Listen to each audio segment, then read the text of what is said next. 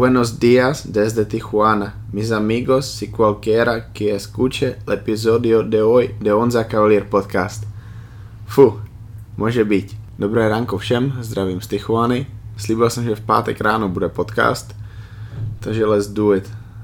Potřebuji nahrát nějaký úvodík.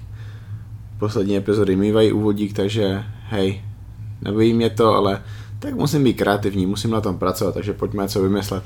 Můj dnešní host je úplně první člověk, kterého mám v podcastu, se kterým jsem nějakou dobu bydlel, býval. Je to brat mojí přítelkyně, 23 let, už je její brat, Kupko Bucko, je můj dnešní host.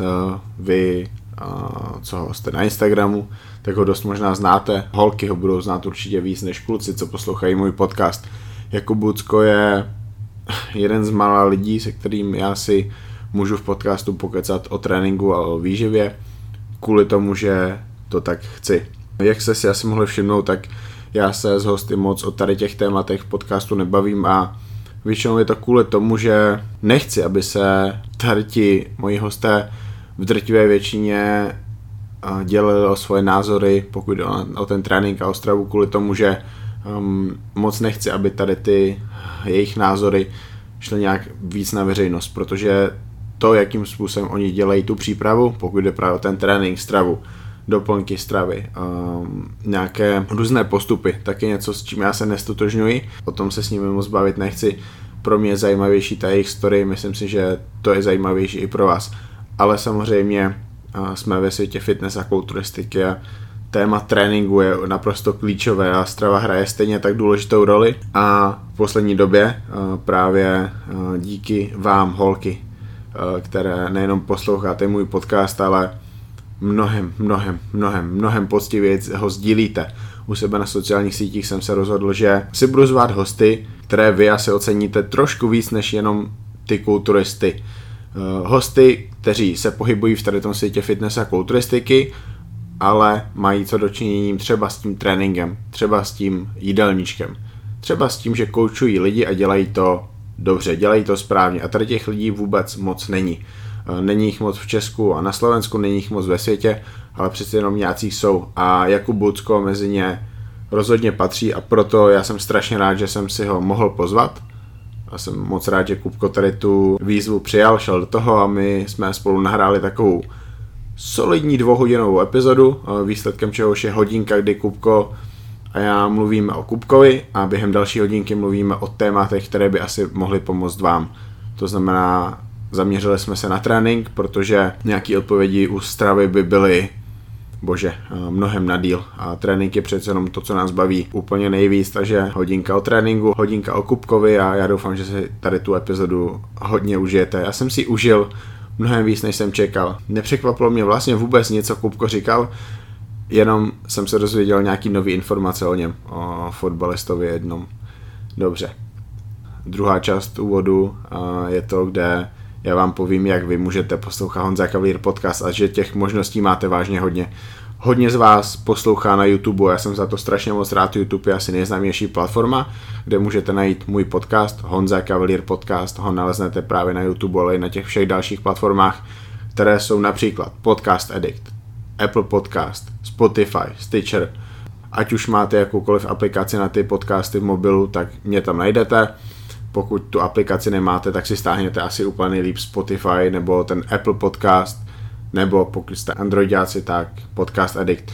Tady to všechno jsou super aplikace, kde se dají podcasty velice dobře poslouchat. A zase, já budu strašně moc rád, když eh, jakkoliv moje epizody nazdílíte a dáte tak světu vědět Honza Cavalier podcast, dáte tak lidem, kteří vás sledují, vědět o mém podcastu a hlavně o těch lidech, které já tam zvu. Dneska konkrétně o Jakubovi Buckovi. Takže hej holky, těším se, že budete sdílet tady tu epizodu tady ta epizoda je vážně pro vás, protože si to zasloužíte za to, jak podporujete Honza Kalido podcast, takže uh, I give back a dneska já versus Jakub Bucko a tady to naše povídání začíná právě teď. Kupko, ahoj. Ahoj. Jaké to bývat tu bez nás, protože já jsem tu s tebou něco přes rok býval kvůli tomu, že jsem zbalil tvoji segru. Je to také prázdne, ale kľudné. Může být. Pro zajímavost ještě než začneme takový ty topiky, které asi lidi budou nejvíc zajímat, tak jedna otázka ještě, co zajímá mě. Kolik si sem Maťa přivedla chlapů, když nepočítáš mě? Fúha. Podľa mňa ani jedného. Môže byť. Čo som ja zaregistroval, nie, že keď už som spal. Může být. Alebo si ich nepamätám. Dobre, takže jak už jsem představoval v úvodu, který budu nahrávat teprve nějak potom, až si to pěkně všechno promyslím, protože úvody mě nebaví, tak mým hostem dneska je Jakub Bucko, Kupko Bucko, na Instagramu Bucko Jakub, Jakub Bucko. Jakub eh, podtržník Bucko. Aha, ale dlouhé doby je znám jako Ifimbro. Áno, áno. Kupko, jaká je tvoje role v tady tom světě fitness, kulturistiky, silových sportů? Jak se angažuješ? Uh, poslednú dobu asi menej ako by som chcel, čo sa týka tvorby nejakého kontentu edukatívneho, ale primárne sa považujem za kouča. Kouča ľudí, ktorí nejakým spôsobom hľadajú, nechcem povedať, že cestu, lebo to bude moc cheesy znieť, znieť ale čo hľadajú nejaký, nejaký smer, chcú po nejakej dlhodobejšej stagnácii začať progresovať a spraviť niečo so zdravým postavou, možno nejakým prístupom k tomuto celému. Těším se, až se k tady tomu všemu dostaneme. Plno tady těch otázek, které ti pak položím v tom smyslu coachingu, silového tréninku, bla, bla, bla, lidi o tobě budou vědět, kvůli tomu, že čtou tvoje příspěvky, sledují tě, ale teďka nějaký věci, které možná nevědí. Tvůj věk, ten můžeš prozradit, ty nejsi upír. 23. 23, a býváš v Bratislavě, Áno. celý svůj život. Áno, Páči se ti tu? veľmi. Plánuješ tu být na pořád, nebo máš sny, že by si chtěl opustit Slovensko?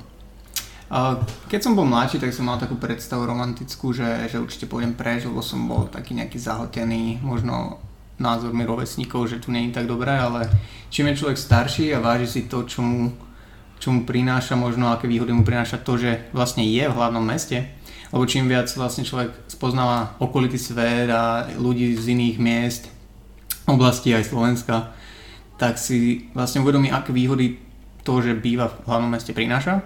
A nech si hovorí, kto chce, čo chce, mne sa Bratislava páči, možno aj preto, že bývam v časti, kde je proste kľud, veľa zelene a... Mhm. Takže zatiaľ nemám asi také, také nejaké ambície, že odísť, ale určite chcem akože vidieť viac zo sveta. Trénovat často jezdíš i do Vídně, do jednoho skvělého gymu, ten se jmenuje Das Gym. tak a možná, i když třeba bys nechtěl žít někde v zahraničí, tak bys chtěl třeba absolvovat nějaký týdenní, 14 denní, nechci říct tréninkový kempy, ale prostě zajel bys si třeba na Floridu zatrénovat k hypertrophy coachovi do M White Forty Gym. O, myslím si, že on tam už nerobí teraz, Aha. v MI40, ale takéto veci určite áno. Akože ono je, to, ono je to o tom, že už nie ani tak možno z pohľadu toho, vie, že atleta, alebo to, čo som si kedy si myslel, že budem, že taký ten uh, wannabe bodybuilder a že budem proste len a len cvičiť, cvičiť, cvičiť. Ale z pohľadu tých informácií, proste, čo by som tam mohol načerpať ako coach. Lebo hovorím, že, že za to považujem posledné roky as- asi primárne. Mhm. Předtím, než jsi chtěl být v uvozovkách bodybuilder, jakože nechtěl si být nikdy asi moc vážně bodybuilder, jsi byl fotbalista, ale předtím, než jsi byl fotbalista, měl jsi nějakou jinou životní vášeň než nahánění kačera ve vaně? No, ja som začal hrať futbal, keď som mal 10 rokov, takže predtým, predtým veľa vášní bolo asi len PlayStation a, a seriály. Jaký hry na rozprávky. PlayStationu? Mortal Kombat? A Mortal Kombat, FIFA, tieto, tieto také klasiky, Medal of Honor, No, může být, do může 4 být. ráno. Dobre. A, takže, takže, takže asi tam o nejakých veľkých nejakých životných snoch uh, ťažko hovoriť. Ale ja od momentu, keď som začal hrať futbal, tak ja som taký typ človeka, že, že keď niečo takže začne robiť, tak som chce byť, že kind of dobrý, preto teraz už začínam veľa nových vecí. A takže od začiatku som vlastne chcel, že budem sa živiť futbalom. Odkedy som prišiel tu na dedinské račianské ihrisko. Hrál si za Slovan. Áno, aj. Jaká mládežnická kategorie, nebo do jakých kategorií věkových se dostal postupně? U15, U16 a skončil som U18 som končil, do 18 rokov som končil, to bol starší dorast, Starší dorost asi. tuším. Tam, tam rušili už kategóriu, Mhm. takže ja som odchádzal. tam už s tebou hráli určitě kluci, kteří jsou sakra dobří, kluci, kteří možná už v té době dostávali nějaký peníze za to, že hrajou za Slovan. Nedostávali ešte peniaze, ale teraz ich dostávajú veľa niektorí. Můžeš prozradit nějaký týmový kolegy, jaký si v té době měl a lidi teďka je možná pořád budou znát, protože jsou dobří, protože pořád hrají? Chalanisko, čo akože nehrával s nami, lebo väčšinou bol v mojom veku, ale uh, hrával o kategórie vyššie, lebo bol tak dobrý, a bol Lukáš Haraslin. Šulo, on teraz tuším hráva niekde v Polsku. A, a ja si to teraz pamätám, keď sme hrali na Žiline proti Škriňarovi, Hm. čo teraz je vlastne jeden z najlepších asi obrancov v repre a hral v Interi Milano, takže... Ale to bolo, to bolo zo Žiliny chalanisko. Tvoje pozice na hřišti? Obránce, záložník? Ja som tak putoval, ja som tak putoval od záložníka cez defenzívneho záložníka až na kraj obrany a stopera, takže... Hm. Co tebe nejvíc bavilo? Jak, Mm. Jaká tady ta pozice? Asi kraj obrany a taký ten defenzívny záložník, že bol tam stále taký ten kontakt, lebo ja som bol taký, že viac, viac kontaktný asi hráč, že som využíval nejakým spôsobom silu, ale, ale zase som chcel tvoriť, lebo to mi nešlo, tak som sa chcel zlepšovať. No to nebyly takový moc tvořivý pozice. Kdy tě fotbal bavil nejvíc? Kolik let ti bylo? Asi tak 15-16, keď, keď som sa tak eh, chytal toho progresu, že som z nejakých menších klubov išiel do väčších, tam som a sa stal kapitánom do, po pol roku, potom som išiel zase ďalej do vyššej súťaže, tam som hral proste a, s chalmi, ktorí boli proste úrovňou vyššie. Potom som sa dopracoval k tomu, že som hral proti Realu Madrid, Manchester City v nejakých, nejakých, na nejakých turnajoch, keď sme boli na Ukrajine. Takže to boli také tie, že ty vole, že ono to není až, až také cudzie, že niečo dosiahnuť. Ale tam si, tam asi človek aj uvidel, že aká je tá úroveň vo svete. OK, možná mi na tady tu otázku nebudeš chtít odpovědět, protože je to kdyby, ale zároveň dokážeš na ní odpovědět. Kdyby si pokračoval, můžeš hrát teďka nějakou první slovenskou ligu, nebo jak by se na tom asi byl? A nemyslím si, že som na to mal talent a v tej dobe si nemyslím, že som už na to mal chuť. Mhm. Že to bol taký ten moment, že ja som skončil s futbalom, že som si povedal, že keď, odi- keď odídem zo Slovanu, tak už skončím s futbalom, lebo ak by som si nezahral tam, tak asi nemá zmysel to púšovať viacej. Teraz osúbom času si myslím, že keby že človek sa zatne a ide možno nejakou obklukou, že by to trvalo dlhšie, bolo by to náročnejšie aj mentálne a aj logisticky, tak by sa to asi dalo, Mhm. Ale asi by som do toho nešiel aj tak. Dobře, a dokázal by si asi hrát tu první ligu. O, myslím, že hej, myslím, že hej, hlavne pokiaľ by som náhodou mal uh, tie vedomosti, čo mám teraz, Mhm. aj o silovom tréningu a nejakej, nejak, nejakom rozvoji týchto, týchto uh, fyziologických záležitostí. Protože oni na tom nejsou moc dobře ani v dnešní době, co? Co tak já sleduju ty tréninky těch fotbalistů, hokejistů, o tom toho vím jakoby ještě trošku víc, ale je to takový, že ani ty sportovci sami to neberou moc vážně, ten kondiční trénink. Ono, ono ja, ne, ja netuším, ako to vyzerá teraz, ale častokrát sa tak zamyslím, že spätne, že bože, prečo sme toto robili, Aha. alebo zase naopak, že o, toto sme robili pre toto, ale že tam boli dobré aj zlé aspekty, z môjho pohľadu asi viacej zlých. Teraz sa mi koľkokrát stane, že nejaký bývalý spoluhráč mi napíše, že čo mám cvičiť a ako mám cvičiť, lebo Mhm. myslím si, že aj vo svete sa o tom teraz stále viac a viac a v tých lepších kluboch Hej. nejak, že dozvedá, tlačí sa to, či už strava, alebo tá silová príprava, kondičná príprava. Ja som, ja som to nikdy nemal rád. Mňa, pre mňa, mňa to akože nebavilo, nevidel som za tým to, že aha, toto mi umožní ešte v tej 80. minúte nahrať tak, ako chcem. Mhm. Hej. Takže, takže mysl, neviem, aká je teraz úroveň, akože v tých mladíckých kategóriách alebo dospeláckých. Každopádne si myslím, že určite uh, je tam priestor na zlepšenie, lebo my sme väčšinou vždy pozadu. Strava v té době vůbec. O, vôbec. Možno sme mali jednu pre, pre, prednášku ešte, ešte v Ružinove, a keď som hrával a, od kulturistu nemenovaného a, predsedu zväzu. OK. A, ale, a to bolo, to, malo, to bolo asi jediné, čo malo hlavu a petu. Ale, ale vôbec nie, my sme jej dávali a, čokoládu pred tréningom. Mhm. Ani při zápase? Tam bolo asi maximálne nejaké onťaky. Aha. Já si pamatuju, já jsem hrál fotbal dohromady možná 4 roky, do, do, do, do 11, do 12. To znamená, Češi vyhráli na Gano a ve mně se probudila láska ke sportu, ale zimu jsem nesnášel, tak jsem začal, začal hrát fotbal, protože dva spolužáci hráli fotbal a jeden otec spolužáka byl trenér. Každopádně si pamatuju, že nikdy nám trenér neřekl, že jděte se napít při tréninkách. A teď, když na to zpětně koukám, že bože, to je ta prostě jedna z nejdůležitějších věcí při tréninku Jo, jo. s fotbalem si skončil teda okolo toho 17. roku. 18 si myslím, 18? že som už mal. A v té době už si cvičil asi?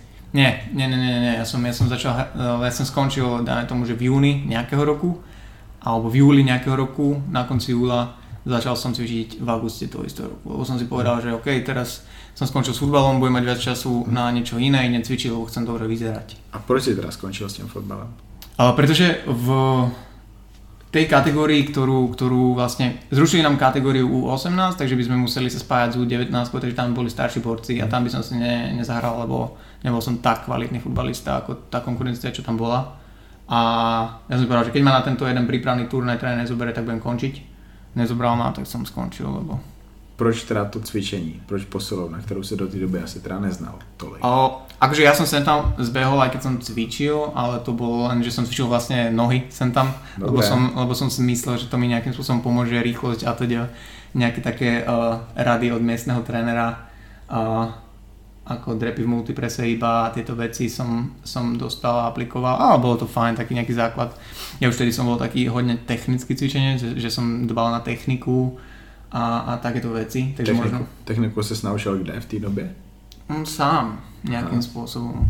Akože na, na tom úplnom začiatku. A potom vlastne som si povedal, že dobre, že budem cvičiť, lebo akože baví ma to celkom, je to lacné a chcem dobre vyzerať, že proste chcem mať svaly a teda a teda. A tak nejak sa to preplo, zlomilo a ja som úplne otočil, že zo 100 na 0, čo sa týka futbalu, že fakt, že ma až tak nezaujímalo, že tak ako som sledoval cez víkendy Premier League, tak postupne to chrádlo, chrádlo a o rok, dva som ani nevedel, že kedy je finále Ligy majstrov, čo je v tomto veľký deal. A začal som vlastne, vlastne cvičiť čisto len, že chcem dobre vyzerať, OK, o sile som nejak vtedy vôbec nič a informácie som si hľadal po internete, lebo som si chcel byť istý, že to robím dobre. Víš, kdo v loňské sezóně vyhrál vaší první ligu ve fotbale? Ty vole, Slovan? Já nevím, víš, kdo vyhrál Premier League? Manchester City, podle hey, mě. Já jsem na tom stejně, já prostě nevím, kdo u nás, ale vím, kdo v Premier League, nebo v La nebo tak. Aha. Že nesledoval si, sledoval si kvalitu. Chtěl se dívat na ty dobrý zápasy, když už se, se zajímal ten fotbal, aspoň trošku potom. Jo, jo, já jsem vždy fandil Manchester City, takže tie to boli takí, že, že musel som sledovať Premier League. A čo sa týka domácich súťaží, to ma nikdy nebavilo, ale tak sem tam sme chodili s chalanmi na Slován, lebo sme mali listky zadarmo. Může být, může být. Kolik kilo si měl, když jsi začínal v gymu po tom fotbale? Fú, podľa mňa tak 62, 63. Aha. A po prvním roce cvičení? Mm, myslím Ty... si, že tak plus 10-12 kg. Chtěl jsem typnout, že 74, takže to blízko. Stejný procento tuku skoro, ne? Neviem, či presne po roku, lebo ja som si išiel také rôzne fázičky, ako nejaký, nejaký veľký bulk, potom zase lean bulk, potom... to sa zdieľa docela dlouho. Áno, áno, áno, áno. Takže, takže neviem ti povedať, že či rovnaké percento tuku, ale hej, akože väčšina toho boli svaly, lebo zase za prvý rok cvičenia menej sa asi nedá ani nabrať, aký by som akokoľvek zle cvičil, pokiaľ človek akože má také nejaké že základné princípy, ktoré splňa, tak si myslím, že to sa lepí proste na človeka, pokiaľ má ako takú štruktúru. Začal si cvičiť, bavilo tě to byly ty výsledky za prvý rok cca, teda těch 12 kg tady té době už si chtěl být ten bodybuilder, nebo to ještě chvilku trvalo? No ja si myslím, že to tak pol roka potom prišlo, keby človek, keď človek videl výsledky, dostal také prvé, že ty začal sa cvičiť, ty kokos, ruky, raké ruky a som bol špunt stále, len, len tí ľudia, čo na to neboli zvyknutí, tak a boli takí, takí mimo z toho a to, som, to už to začalo takéto, že sledovanie nejakých men's physique videí a tieto veci. Čo? Men's physique? No jasné, no jasné, lebo vtedy, vtedy to bola tak, podľa mňa to bolo to obdobie, kedy začínala tá kategória a ja som nikdy ne, ne, neašpiroval na to byť proste, že bodybuilder, bodybuilder. Ale ľúbili sa mi tie estetické postavy, čo sa týka upper body a tým, že som vždy nejakým spôsobom uh, vedel, že ja skipovať nohy asi nebudem, lebo mi to išlo tak som sa zameral na to, že OK, že to upper body, tak chcem, aby to vyzeralo, že estetické a teda také tie lacné motivačné kokotiny, hm. motiva- motivačné videjko pred každým tréningom a teda. Takže myslím, že tam to bolo, že som mal aj takú ambíciu, že budem na sú- súťažiť niekedy v men's physique, že naberem tie svaly a teda a, a tak. Pamatuješ si motivační kanály na YouTube, aký si sledoval? Machiavelli? A Machiavelli je klasika, hej, Zhasni. to boli také tie. Zhasni ho znáš? To mi len, len po názve niečo hovorí a určite som niečo od toho videl, ak sú to také tie, že robia motivačné videá. Hej, hej, hej. Zhasni byl jednu dobu hrozně dobrý a já mám pocit, že je to Slovák. A, ok. A... To jsem nevěděl. Já jsem, měl, já jsem měl pocit, že je to jeden člověk a ten člověk mi to nechtěl potvrdit ani vyvrátit. Takže teď, teď už asi nenatáčí, takže já to... Možná to je ten člověk, protože on je hodně busy, ale tak to je jedno. Takže motivační videjka, zajímavé. První jména ze světa fitness a kulturistiky, který znáš. Fitnessáci, kulturisti. Ne, neviem, či by som ti to povedal chronologicky správne, Co, ale to bolo také tie, že a Anton Antipov, ak ti niečo to meno hovorí, Hej. a neustály naturál celo, celoživotný, čo sa tak prezentuje. A úplne také tie klasické, podľa mňa od Lazara Angelova po týchto klasických vymotých Do fitnessákov. pekla. Jo, jo, jo, jo. Takže jakože fakt prostě, že tady to, no. Jo, jo, že čisto takýto ten fitness, konzumný, Hej. marketingový, nechutný. Uh, len kvôli, hovorím, že kvôli estetike tých postav a videl som, že k tomu sa priblížim asi skôr ako k tej kulturistike reálnej, lebo jednak, nepoviem, že sa mi to nepáčilo, ale nikdy som na tom ani nerozmýšľal, lebo som vedel, čo, si, čo to obnáša a ja sa bojím ich. Takže, První chytrý člověk z toho světa fitness a kulturistiky, kterého si objevil. prvý chytrý človek. Mm, povedal by som, že Omar Isov, Aha, zajímavé. A že to boli také tie videa, že á, ok, lebo, lebo tam som sa prvýkrát stretol s tým, že aha, že čo je za tým, čo robím. Aha. Že čo sú nejaké tie programming, technika a tieto veci. A tam vlastne, keď som podľa mňa na neho narazil, tak už som sa dostával k tým viacej evidence-based Mhm. o ľuďom. Byl před Omarem Kandito? A nie, ale evidoval som ho spolu s Aha. ním, lebo mali nejaké kolaby určite. Hej, toho já jsem jakoby registroval, že jakoby takhle točí takový ty videa je populární hodně. Mhm. Jednu dobu byl pak hodně populární Brad Gibbs, toho taky samozřejmě znáš, vypadáte hodně podobně, protože máš bratku. Mm, měl jsi asi větší bratku jako ne? Mm-mm. Ne? Mm-mm. Hej, tak roste mu to, roste mu to dobře. Takže to je první nějaký takový ten fitnessák, první nějaký, tak, nějaký takový ten chytrý člověk, nějaký první člověk, který fakt vypadá hodně dobře, kterýho si potkal. Nějaký závodník, kterého si potkal. Pam- Pamatuješ si takového prvního obrovského člověka, kterého si viděl? Fúha. To podľa mňa bolo veľmi, veľmi, veľmi neskôr o, o, od tej doby, čo, čo, som, čo som začal. Jakože já doufám, že to nebyly ty lidi, co já jsem si sem zval na byt, co tady nahrávali se mnou. Tady, tady, nie, potkal. nie, nie, to zase nie, akože, lebo keď som bol aj na tých rôznych konferenciách a nejakých, nejakých seminárov, tak tam som akože stretol, uh, ale to, to je, že recently, hej, že pol roka, rok dozadu, neviem, Mike Tusher Okay. z Reactive Training Systems, tak to bol, akože to je powerlifter, že vôbec Hej, nie, že hej. ba- bodybuilder, ale jeho ruky sú tak extrémne že veľké, také, Mhm. že dense, že na to som pozeral, že fuck, že a to robí powerlifting, že má úplne piči, aký má veľký biceps. OK, tak kdo mohl být nějaký první, na, ko- na koho si jakože fakt koukal a říkal si, to prdel, to jsem ještě neviděl Hm. naživo.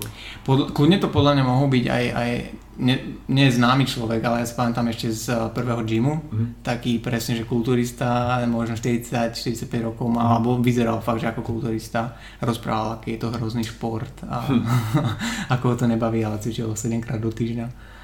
A takže to, to si pamätám, párkrát som ho potom, asi o 3 roky som ho stretol v Loku, Mhm. A asi že dvakrát a, a potom zase nie. Ale z tých známych osobností si asi nepamätám. Možno som nemal ani taký ten aha moment, lebo hovorím, že mňa, mňa nikdy nejak tá, tá veľká kulturistika, taký ten skutočný bodybuilding až tak nelakal, len kvôli tomu, lebo som vedel, že to mi je cudzie, čo sa týka ambícií. Když jsi zjistil, že ti nejlepší jsou tak velicí i kvůli tomu, že berou steroidy? Podľa mňa niek- niekde v začiatku, lebo hovorím, že ja som si o toho čítal veľa a mal som veľmi veľké šťastie na dobré zdroje a kritické zmýšľanie. Hmm. Zajímavé. Kdo je takový úplně první člověk, to, kromě toho jakoby Omara, eh, který je spíš toho YouTube a točí takový sice naučný videa, ale není, to takový to deep, z čeho ty si něco fakt vezmeš, jako jsou třeba eh, ten Valentin z Vídně, který je jakoby asi tvojí velkou inspirací, nebo třeba Scott Stevenson, který dává ještě víc ty informace do hloubky. Kdo je fakt takový člověk, který opravdu hodně změnil ten tvůj pohled na to, že ty to můžeš dělat takhle dobře, ale musíš dělat tady ty věci. A lidi je nedělají. No, on to bolo určite, určite niektorí z týchto fitnessákov, ktorí začínali, vlastne majú celkom priemerné postavy, ak to môžem tak, hej, že nie v porovnaní s bežnou populáciou, ale v rámci fitness priemerné postavy, ale vyzerajú dobre a majú veľa followerov a vtedy to bolo o tom, že točilo sa možno ešte viacej na YouTube takého edukatívneho kontentu, ale také mená ako Rob Lipset a, a tieto, tie, tí, títo borci, Christian Guzman, Mhm. ktorí sem tam mali proste tie veci, že a ok, robím, pozri sa ako vyzerám, mám, mám nejaký following ale, ale, ale viem sa pripraviť na súťaž a jem aj nejaké iné veci ako len kúra s rýžou, lebo tým som si ja prešiel. A to boli také tie aha momenty, lebo boli, boli entertaining, že, že boli zaujímaví istým spôsobom a podávali tie informácie v dobre spracovanej videoforme. A, takže to bolo možno, možno aj tieto dve na Rob Lipset, Christian Guzman. A, Jak sa teďka díváš na Guzmana?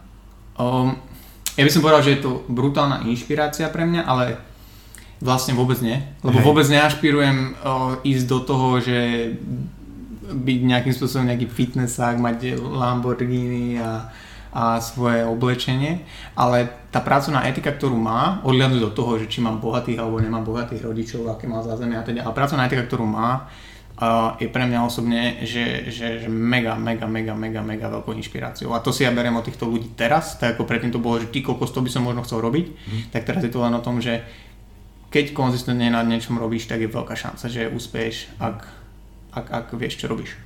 Můj názor je takový, že kulturisti v dnešní době, kteří se spolehají na to, že já jsem velký, já jsem dobrý a to stačí k tomu, abych tady to mohl dělat, by se mě měli inspirovat, protože tady ti kulturisti prostě po večerech hrajou na Playstationu, uh, válej se prostě u seriálu a to je OK. A nesmí si pak stěžovat na to, že tady ti borci, kteří fakt na sobě makají úplně brutálně moc, naučí se dělat videa, naučí se natáčet videa, naučí se marketing, naučí se prostě jak vytvořit doplněk stravy. A okolo toho úplně všechno a naučit se i tu právní stránku tady to a prostě tady to zvládat, tak na sobě úplně brutálně makaj. A Guzman je v tady tom asi ten nejlepší příklad mladého kluka z posledních let, protože když to udělá nějaký 40 letý chlápek, tak jakoby OK, ten už má životní zkušenosti a Guzman se to musel učit a samozřejmě měl prostě plno mistakes, který udělal a i průserů, ale sakra na sobě maká. A i když já ho třeba teďka nesleduju, protože mi asi nic nedá, tak jakoby ta stránka toho, jak on na sobě makal, tak z toho by si plno lidí v dnešní době mohlo vzít příklad. A tak jakoby asi ho už nesleduješ. Vieš, čo, vieš čo, určite ne, nejak aktívne a ja som možno 3 mesiace dozadu dal follow zase na Instagrame, lebo ja to sem tam tak čistím podľa toho, že čo, čo, čo akurát riešim v danom období ale čo, čo som sledoval asi uh, 2-3 týždne dozadu, tak uspore, on sa pripravoval na súťaž, to, to som len tak nejak evidoval z Instagramu, kde spravil veľmi fajn formu, by the way. A zároveň usporiadal možno druhé, tretie, tretí ročník svojej vlastnej súťaže. Určite minimálne tretí, možno áno, čtvrtý. Áno, svoje vlastnej súťaže. A čo bolo perfektné, okrem toho, že jasne, že sa tam úplne hoci kto mohol prihlásiť, bla bla bla, tak tam má vlastne kategóriu Transformations, kde boli proste ľudia úplne bežná populácia, ktorí sa odhodlali z nejakého úplne že rôznych začiatočných bodov spraviť nejakú transformation, išli s ním, ako on sa pripravoval na súťaž, tak s ním robili nejaký progres a neviem nejaké detaily ohľadom toho, ale a skončilo to vlastne tak, že sa v konečnom dôsledku tiež vystúpili na stage v nejakom, nejakom, mm. nejakých plavkách, hej, a teda, a ja ti poviem, že to bol pre mňa taký moment, keď som to povedal, že som mal normálne, že slzy na krajičku, lebo som si tak uvedomil, že ako jeden človek, aký môže mať dopad na životy ostatných ľudí mm-hmm. a keď niekto povie, že o fitness, čo si točí YouTube videá, hm. tak tu povedz, ja neviem, tej babe, ktorá tam o, bola s tým, že prekonala rakovinu, ktorá, ktorý tam bol s tým, že proste neviem, otec, čo živí nejaké tri deti, čokoľvek, tie príbehy, čo tam majú tí ľudia, tak povedz to tomu jednému človeku, na ktorého to urobilo taký dopad, že zmenil život. Pak se zamysli ty, co si udělal, když tady to říkáš o Guzmanovi. Přesně tak. Ale Šlámka dělá něco podobného v Česku. Mm-hmm. V podstatě Guzman není profík v Men's Physique, ale Šlámka není profík, ani neaspiruje na to, aby byl profíkem, i když má vlastně rekord počtu vítězství na českých soutěžích. Nikdo jich nevyhrál víc. Několikanásobný mistr České republiky, ne absolutní mistr Čech, absolutní, několikanásobný. Ale to jeden z nejpopulárnějších youtuberů, který to dělá správně mně se třeba nelíbí, jaký lidi si zve, ale to je moje věc. Ale ty informace, které předává, tak jakoby zase prostě nemusí to být něco skvělého, jako předává Ben Pakulsky třeba, když u Bena jsou samozřejmě teďka taky různé věci spojené s marketingem, který prostě zjistil, že já, možná bych to mohl dělat takhle. Ale Aleš na sobě hrozně maká. Maká na sobě mnohem víc než ti kulturisti, kteří si pak stěžují a on vlastně vymyslel to, že proč já bych chtěl mít sponzora, když já můžu vytvořit značku, která může sponzorovat lidi, nebo prostě bude sponzorovat mě tím, že je to moje. Ono za tým je ale hrozne veľa práce Hej. a ja si myslím, že je oveľa jednoduchšie na niekoho ukázať prstom, že ten medzi nás nepatrí a robí kokotiny pre deti, hmm. ako sa pustiť do niečoho a niečo vytvoriť a robiť, lebo to je proste práca navyše, to sú hodiny strávené inak, ako doteraz bol človek zvyknutý a to už sa možno dostaneš naspäť k nejakej životnej filozofii, že či človek je ochotný možno aj po nejakých rokoch strávených v určitom komforte, aj keď, ja neviem, ak sa bavíme o kulturistoch, ťažko hovoriť o tom, aká je príprava, každý vie, že je to náročný režim a ťažko tam hovoriť o komforte, ale ja si myslím, že aj k tomu samotnému športu ašpirujú ľudia, ktorí v konečnom dôsledku možno niečo ich na tom baví a možno vlastne ten komfort v tom majú, v tej rutine a v tom, že robia si to isté a vystúpiť z neho tým, že začnú robiť niečo naviac, že začnú niečo tvoriť, že vystúpia z komfortnej zóny, lebo zrazu zistia, že aha, že nejak sa predať a že aha, niečo písať, aha, niečo niekomu vysvetliť. Oh fuck. A to je robota navyše. Čím sa dostáváme, Harry, k čomu? A, netuším. Jak sa z Jakuba Bocka stal Efimbro? Fú. A to, to bol asi len taký prirodzený vývoj, kedy som vlastne... Ja som mal Instagram len tak random na, na fotky, ktoré som sem tam si spravil. A ako som začal cvičiť, tak uh, ja som sa nikdy nefotil, že aha, ako vyzerám, ale skôr to bolo o tom, že OK, že spravil som niečo, nejaký progres o pozrite sa ako, hej, že takto, že vždy tam bol taký ten nejaký edukatívny komponent, lebo som vedel a nepoviem ti, že čím to začalo, ale vedel som, že o, v, tomto, v tomto odvetví je jednoduché úspieť, o, čo je veľmi subjektívny pojem a nemôžem hovoriť, či som úspel alebo nie ja, ale že úspieť je veľmi jednoduché, pokiaľ ľuďom pomáhaš a dáš im nejakú hodnotu. Že, že to proste ľudí priláka a nie, nie, že to robíš proste s tým, že ah, chcem prilákať ľudí, ale že proste vybuduješ niečo. Takže, takže postupne som začal nejakým spôsobom zdieľať ten edukatívny content a možno som mal už časom, proste keď sa nejak nabalovali followery a, a práca, že som mal viac skúseností, viac odvahy, tak som rozmýšľal nad tým, že vytvoriť možno nejakú značku, nejaký, nejaký pseudonym a, a robiť pod tým. A tak asi vzniklo IFYM Bro. Proč tady ta přezdívka? A pre, mňa, pre mňa bolo IFIM uh, alebo If It Fits Your Macros, pre tých vlastne, čo nepoznajú tento akronym, uh, takou, takou, takým veľkým z, zapínačom, respektíve vypínačom tých nejakých polopravd, ktorými som veril alebo ktorými som sa riadil Polopravdy to znamená co napríklad? Že môžeš jesť len nejaké konkrétne potraviny, že meso z rýžu, lebo tak jedia proste iba kulturisti, že neriešiš zeleninu a teda a teda. Že nejaká tá flexibilita, to, že si môžeš užiť aj nejaké fun foods, ako to nazývali v tej dobe vlastne ľudia, čo to propagovali a stále robiť progres a že ti to nemusí ubrať ten progres, pokiaľ sú tam dodržané nejaké pravidlá, nejaké, nejaké čísla tak to bolo takým vyslobodením a takým aha momentom pre mňa. A to bolo vlastne tá IFIM uh, časť toho. A to bro bolo uh, tak, taký mix takého, že bro science a takého toho, že IFIM bro, keď sa ma niekto pýtal, že, že ako si zmenil postavu, tak hovorím IFIM bro. A, a v rámci toho bro science, lebo stále napriek tomu, že IFIM pre mňa pre, predstavuje nejakú, nejakú, nejakým spôsobom, že reprezentuje ten, tú vedu, o ktorú si myslím, že sa treba opierať v tomto, pokiaľ funguješ na, a rozprávaš o fyziológii a, a, a, a tréningu, tak to bro reprezentovalo taký ten mix, že nezabúdajme na tú praktickú časť toho celého a že nie na všetko ten výskum stačí a že tie skúsenosti, ktoré majú tí kulturisti a teda a teda, nemôžeme všetky zahodiť len preto, že ti povie, že musíš jesť tresku, aby ti, sa ti stenšila koža pred uh, súťažou. Že stále tam môžeš nájsť niečo hodnotné, keď toto odignoruješ. Takže i občas na tu bro science místo je, protože to neznamená, že když to je bro science, že to není pravda. Presne tak. A nejmenšia pravdepodobnosť, že to je pravda, ale možno prídeš o veľmi fajn progres a informácie. Hmm. Taková ta bro science, že prostě když budeš pumpovat bicepsy, takže ti porostou, tak to je pravda, ne? Niečo na tom určite je, vieš mechanické napätie, metabolický stres, že za veľmi veľkou časťou týchto bro science alebo proste nejakých nepodloženými, za nejakými nepodloženými informáciami od kulturistov, ktoré sa len tradujú z jedného typka v gyme na druhého, by sa dali podľa mňa nájsť proste aj reálne vedecké alebo nejaké fyziologické mechanizmy, vďaka ktorým to funguje, prečo to funguje, ale aj prečo to možno nie je optimálne. Co byla tvoje první studie, kterou si kdy četl? Pamatuješ si, o čem mohla být? Fú, určite nie. Určite nie. Je, je, je veľká šanca, že to bol len nejaký abstrakt Aha. niečoho, nejaký, nejaký výcud, nejaké štúdie.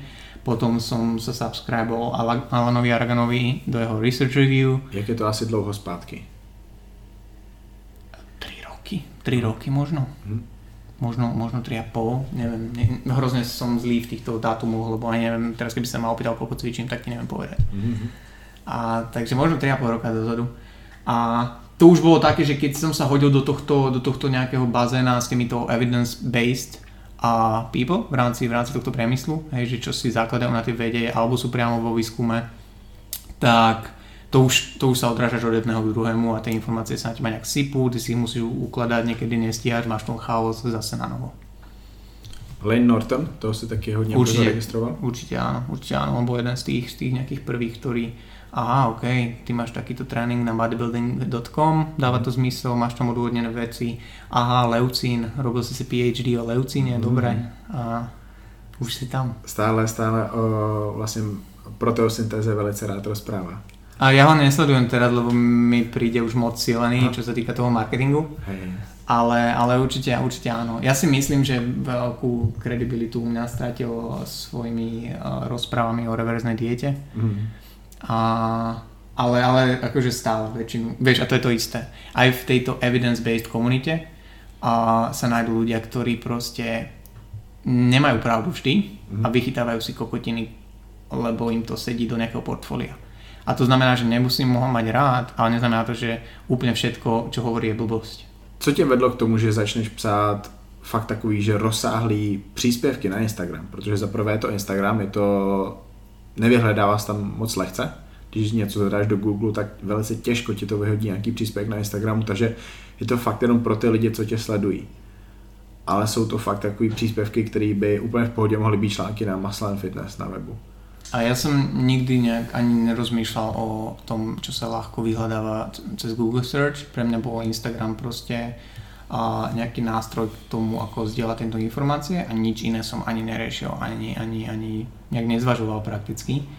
A Facebook v tej dobe podľa mňa už tak umieral, takže ja to som, ja som mal vždy Facebook taký, že osobný, že tam som mal len osobné veci. Instagram pre mňa bolo, že OK, tu, tu môžeš budovať nejaký, nejakú, nejakú značku alebo niečo, a seba, seba ako, ako nejakú, nejakú osobu. A dlhé príspevky pre mňa, pre mňa sa vlastne, ja som už od začiatku písal takže o niečo dlhšie ako len popis, že look at me, niggas, hej. Takže, takže to bolo také, že len sa rozširovali, rozširovali, lebo som chcel vedieť, povedať tým ľuďom viacej. A ja hrozne nerad dávam veci bez kontextu a potom zistí, že ty vole, už sa mi to nezmestí ani do dvoch komentárov navyše. Takže a nikdy som sa ani nesnažil to skracovať, aj keď rôzne algoritmy a marketing a kokotiny by mi povedali, že musí sa zmestiť do jedného, to sú ľudia neprečítajú. Kto chce si to prečíta. A tie správy, ktoré mi potom začali chodiť, že toto je perfektné, ľudia, čo to začali zdieľať, že toto mi pomohlo, čo mi napísali, tak to už ťa len tak proste drží v tom, že to robíš ďalej a ďalej.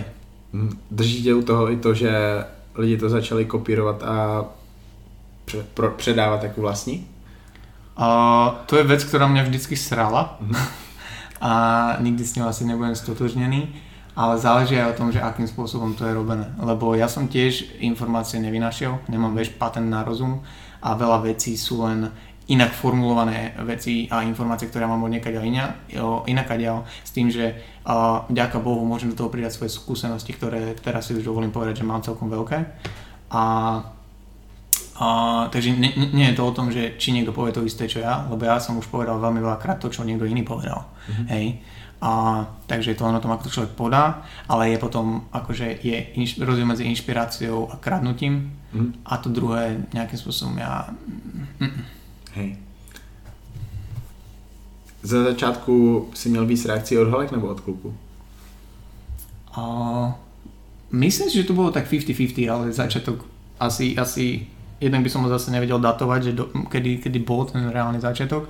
Myslím, že to bolo tak 50-50. Mm-hmm. Ale postupne sa to brutálne preklopilo na tú stranu holek. Proč si myslíš, že to také?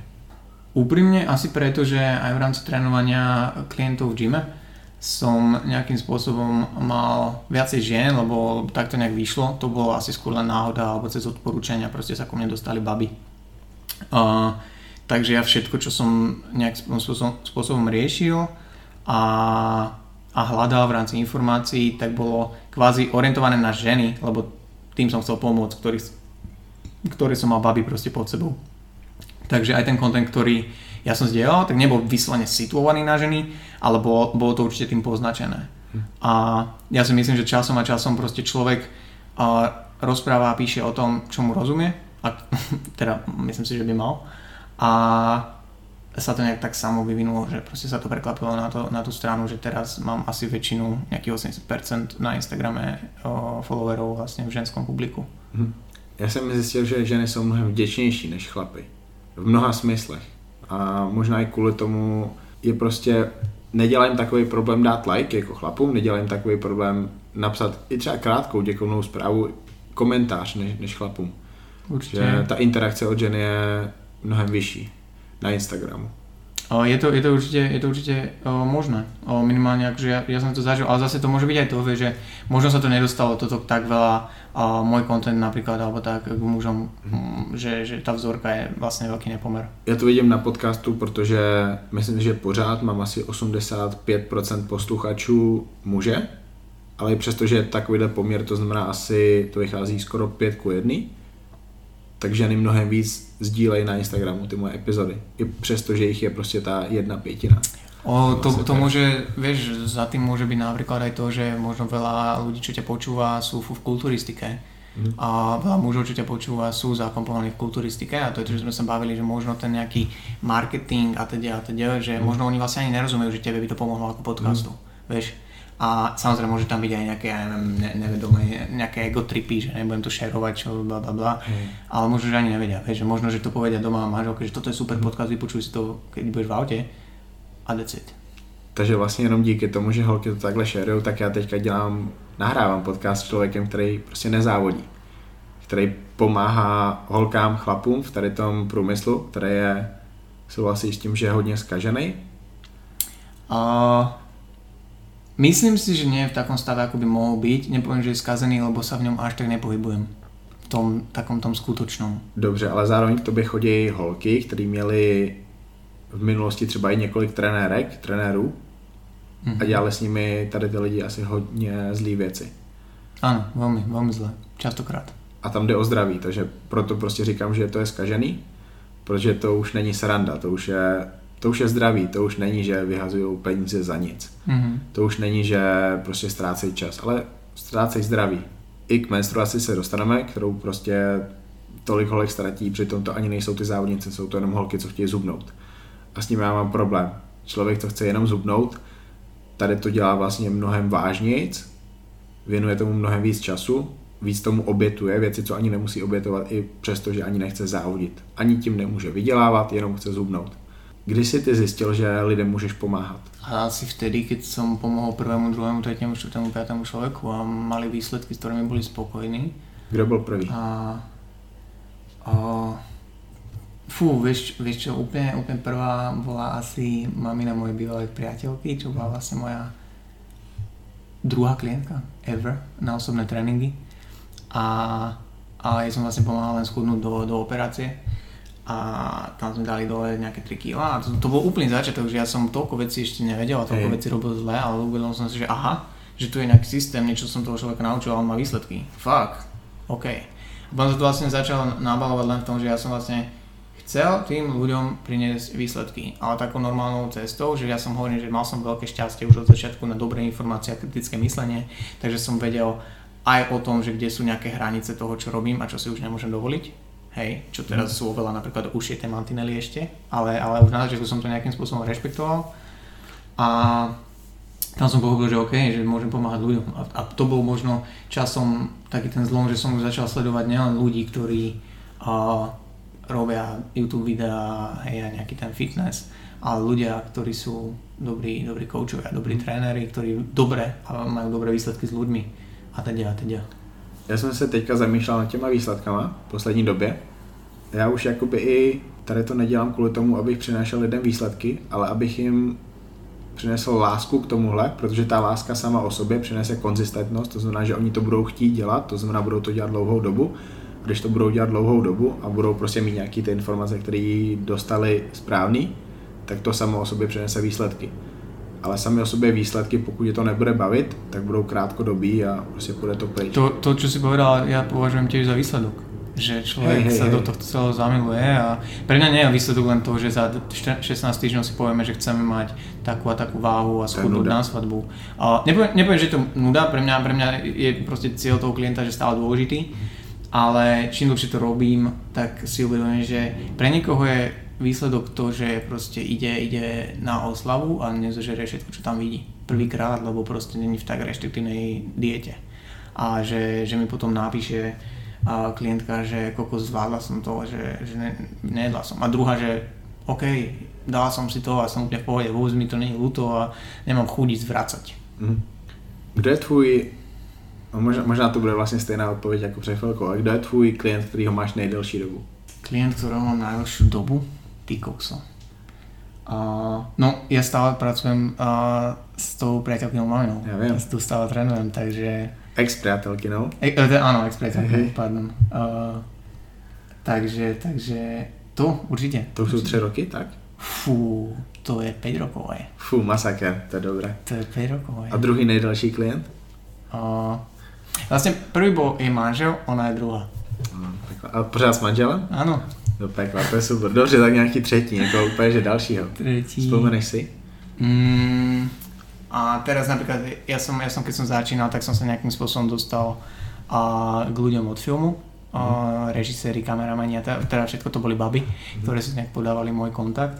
A teraz sa mi tiež vrátila Deny na osobné tréningy a, kameramanka, čo vlastne sme spolu cvičili, potom sa ona stiahovala, tak sme robili spolu online, potom otehotnila, teraz má babetko a zase vrátila vlastne a cvičíme spolu. Takže to je tiež že veľmi dlhé. Že v podcastu jsem měl díky tobě teďka poprvé N-word, takže teďka můžu říct, že tady to je so fucking cool, když už takhle mluvíme. A to je cool, to je fakt strašně cool, to je paráda. Kdy jsi začal dělat online coaching? To znamená, že jsi začal spolupracovat s lidma, který nevidíš, se kterými se nestýkáš pravidelně. Mm, ono to bolo tak na prelome podľa mňa a mňa na, Insta- na Instagrame oslovil jeden chalanisko, že či robím online coaching. Ja som mu napísal, že nie, lebo si myslím, že to je blbosť. že, že v tom nevidím uh, zmysel, že ja potrebujem proste človeka vidieť a teda a teda. A on že OK, že on by to chcel skúsiť, že, že proste potreboval by len to a to a to a ja hovorím, že, že pozri sa, že a ja to nerobím, musel by som si teraz vymyslieť nejakú veľmi random proste sumu, čo by si mi vie, že zaplatil a tie výsledky ti neviem garantovať také, ako že s ľuďmi, čo, čo ho vidím, čo ho vidím v gyme.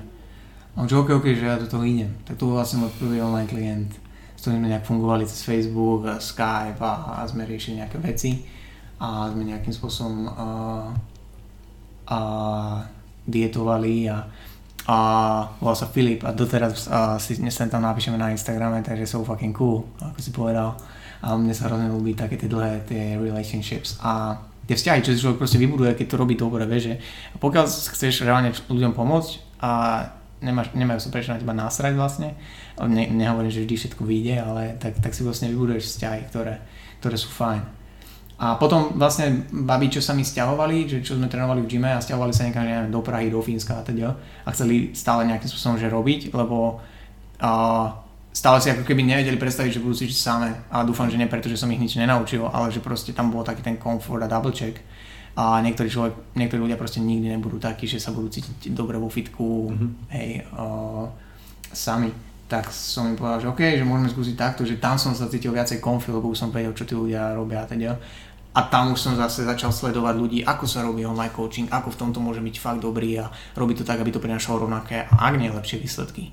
Tam už bol, boli borci ako Eric Helms, 3D Muscle Journey a všetci tí ľudia, ktorí to na veľmi vysokej úrovni. Mhm. Tady už asi byli nějaký bodybuilderi, od kterých taky čerpáš informace, třeba jako ten Scott Stevenson, Ben Pakulsky. Jo, Ben Bakulský bol veľký, veľký, veľký taký prelom, čo sa týka tréningu a techniky pre mňa. Tam som sa naučil, čo znamená aktivovať svaly, ako to vysvetliť ľuďom, keď som videl vlastne, ako to on učí iných ľudí na nejakých videách, tam som si platil nejaký membership. A to určite áno, táto execution, to bol veľký zlom.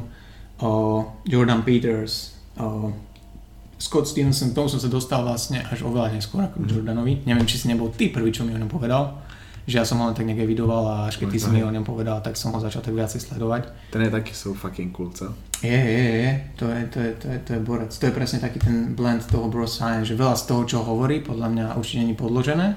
A takým výskumom, ktorý by niekto v tej evidence-based komunite mm. nazval relevantným, hej, že keď vidíš štúdiu na zvieraťa, tak si veľmi skeptický. Mm a veľa z toho podľa mňa uh, je aj uh, vec, ktorá sa nikdy nepodloží a možno nedáva taký zmysel a možno je vyvrátená. Mm. Hej, lebo nemôže človek vedieť všetko, ale stále to je, to je veľká persona v rámci tohto, lebo má aj svaly, aj rozum. Kdy si zistil, že teda to je to, co chceš a budeš dělat? A keď som pochopil, že tak viem pomáhať ľudí, ľuďom.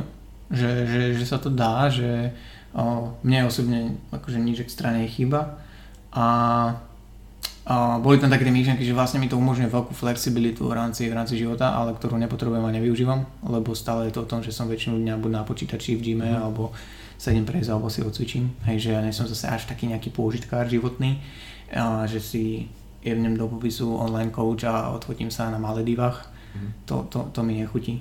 Takže, takže reálne ma to bavilo, že ma proste bavilo stavať o 5 check-inom a ma baví doteraz stavať o 5 check-inom a že vymýšľať, ako to zlepšiť, čo pridať, ako proste tým infor- ľuďom pridať ešte viacej informácií, čo tam proste vychytať a je to proste proces, kedy viem, že teraz, aj keď možno som na nejakej úrovni, ktorá je akože fajn, ale nebojím sa to dnes už proste povedať, a tak je tam hrozne veľa priestoru na zlepšenie a to ma no, ťahá ešte ďalej Kež by si tady to pověděli ty lidi, kteří já znám z kulturistiky, co trénují lidi.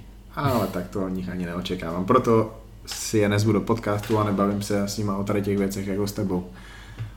Um, ty jsi teďka čerstvý bakalář. Ano. Co bude dál? Uh, ještě, ještě se na treto. Uh, kolik po tebu asi teďka prošlo lidí, kterým, uh, kterým si pomáhal ať už v gymu nebo, nebo že se přímo koučoval? Ne, že se jim vyloženě třeba odpovídal na maily nebo na zprávy reálne klientov, hej, že mm. som na... Hej. Myslím si, že cez to určite. A nedo, nedo, nedovolil by som si povedať uh, presne či, čísla, hej, že mm. možno uh, cez 100, 120 ľudí určite. Co teďka bude dál? Co je ten vývoj, aby to posunul ešte niekam dál? Ať už to znamená cokoliv. A pre mňa osobne je to, je to prekopať si nejaké svoje vlastné systémy, čo mám v rámci, v rámci coachingu vymyslieť, ako, ako si v tom urobiť ešte väčší poriadok, viac plánovať pre tých ľudí, mať tam viacej flexibility pre nich, zároveň viacej štruktúry pre nich, čo niekomu sa môže zdať protichodné, ale jedno bez druhého podľa nefunguje. A edukácia v rámci toho, ako pomôcť čo najviac ľuďom, čo sa týka či už programingu v rámci tréningu, strávy, psychológia, beha, či už behaviorálna a tieto veci. Tá, tá základná proste, to vzdelávanie stále je pre mňa brutálne, brutálne o, silná vec, ku ktorej sa chcem stále vrácať, lebo teraz posledného pol roka ja som neprečítal ani jednu knihu a to je pre mňa úplne, že som mentálne vycúcaný z toho a je mi to hrozne ľúto, lebo som bol zvyknutý čítať veľa, veľa, veľa. Ale aj kvôli štátnicem a nejakým osobným veciam to bolo také, že náročnejšie časovo aj mentálne. A, takže toto vzdelávanie o, v rámci školy, ísť na magistra, možno sa dostať, do, dopracovať až, až k PhD, to uvidíme, ako to pôjde. Kdyby si šel na to PhD, víš, uh, o čem by si chtěl psát? Ešte nie. Ešte nie, lebo, lebo mm, tak som písal bakalárku vlastne o porovnaní flexibilného versus rigidného stravovania, tak to bolo fun, ale zároveň ma hrozne baví uh, tréning ako taký. Mm-hmm. Takže, takže napriek tomu, že uh, tá, tá psychológia tej zmeny a v rámci stravovania, na čo treba dať pozor, ten prístup, čo ako zvoliť u koho, si myslím, že si zaslúži oveľa viacej pozornosti, tak na druhej strane to, čo ti vlastne tá akadémia umožňuje v rámci výskumu, čo, čo vybavenie je fajn, o, možno vytvoriť a prispieť nejakým spôsobom veľmi kvalitne k tomuto, čo nás baví, proste ako cvičiť, čo robiť, je také, že fakt, že to by som možno chcel tiež. Hmm. Můžeš prozradit, kolik eh, klientů dokážeš zvládat na coaching za měsíc? Kolik v rámci, v rámci online coachingu Hej. alebo aj... Jenom v rámci toho online coachingu. V rámci online coachingu teraz mám okolo možno 20 ľudí, ale úplne v pohodičke si dovolím tvrdiť, že 30 sa dá ešte tak kvalitne. Tým štýlom, ako to ja robím, určite neviac. Takže preto mám aj ľudí v poradovníku, lebo proste nedovolím si prijať človeka, u ktorého som si neistý, že OK, toto miesto navyše dostane úplne rovnakú kvalitu ako všetci ostatní. Takže pokud budeš za pět let dělat tady to, co děláš teďka, řekněme, že budeš mít těch 30 lidí, znamená to, že si OK s tím, že si od nich budeš brát ty samé peníze, nebo chceš víc, a nebo se pokusíš najít způsob, jak třeba ještě pomoct víc lidem. Ať už přes nějaký e-booky, ať už přes nějakou members stránku, ať už přes nějaký jiný systém. Čo sa týka peňazí, osobne si aktuálne ne, ne, nemal by som asi prečo si pýtať viacej peňazí od ľudí, lebo ich akože asi nepotrebujem. Tak by som to povedal, dúfam, že to nevyznelo zle, ak áno, tak ste to nepochopili. že, že, že asi som to nepotreboval. Nepoviem, že nie, lebo neviem, čo sa stane. Mm. Hej.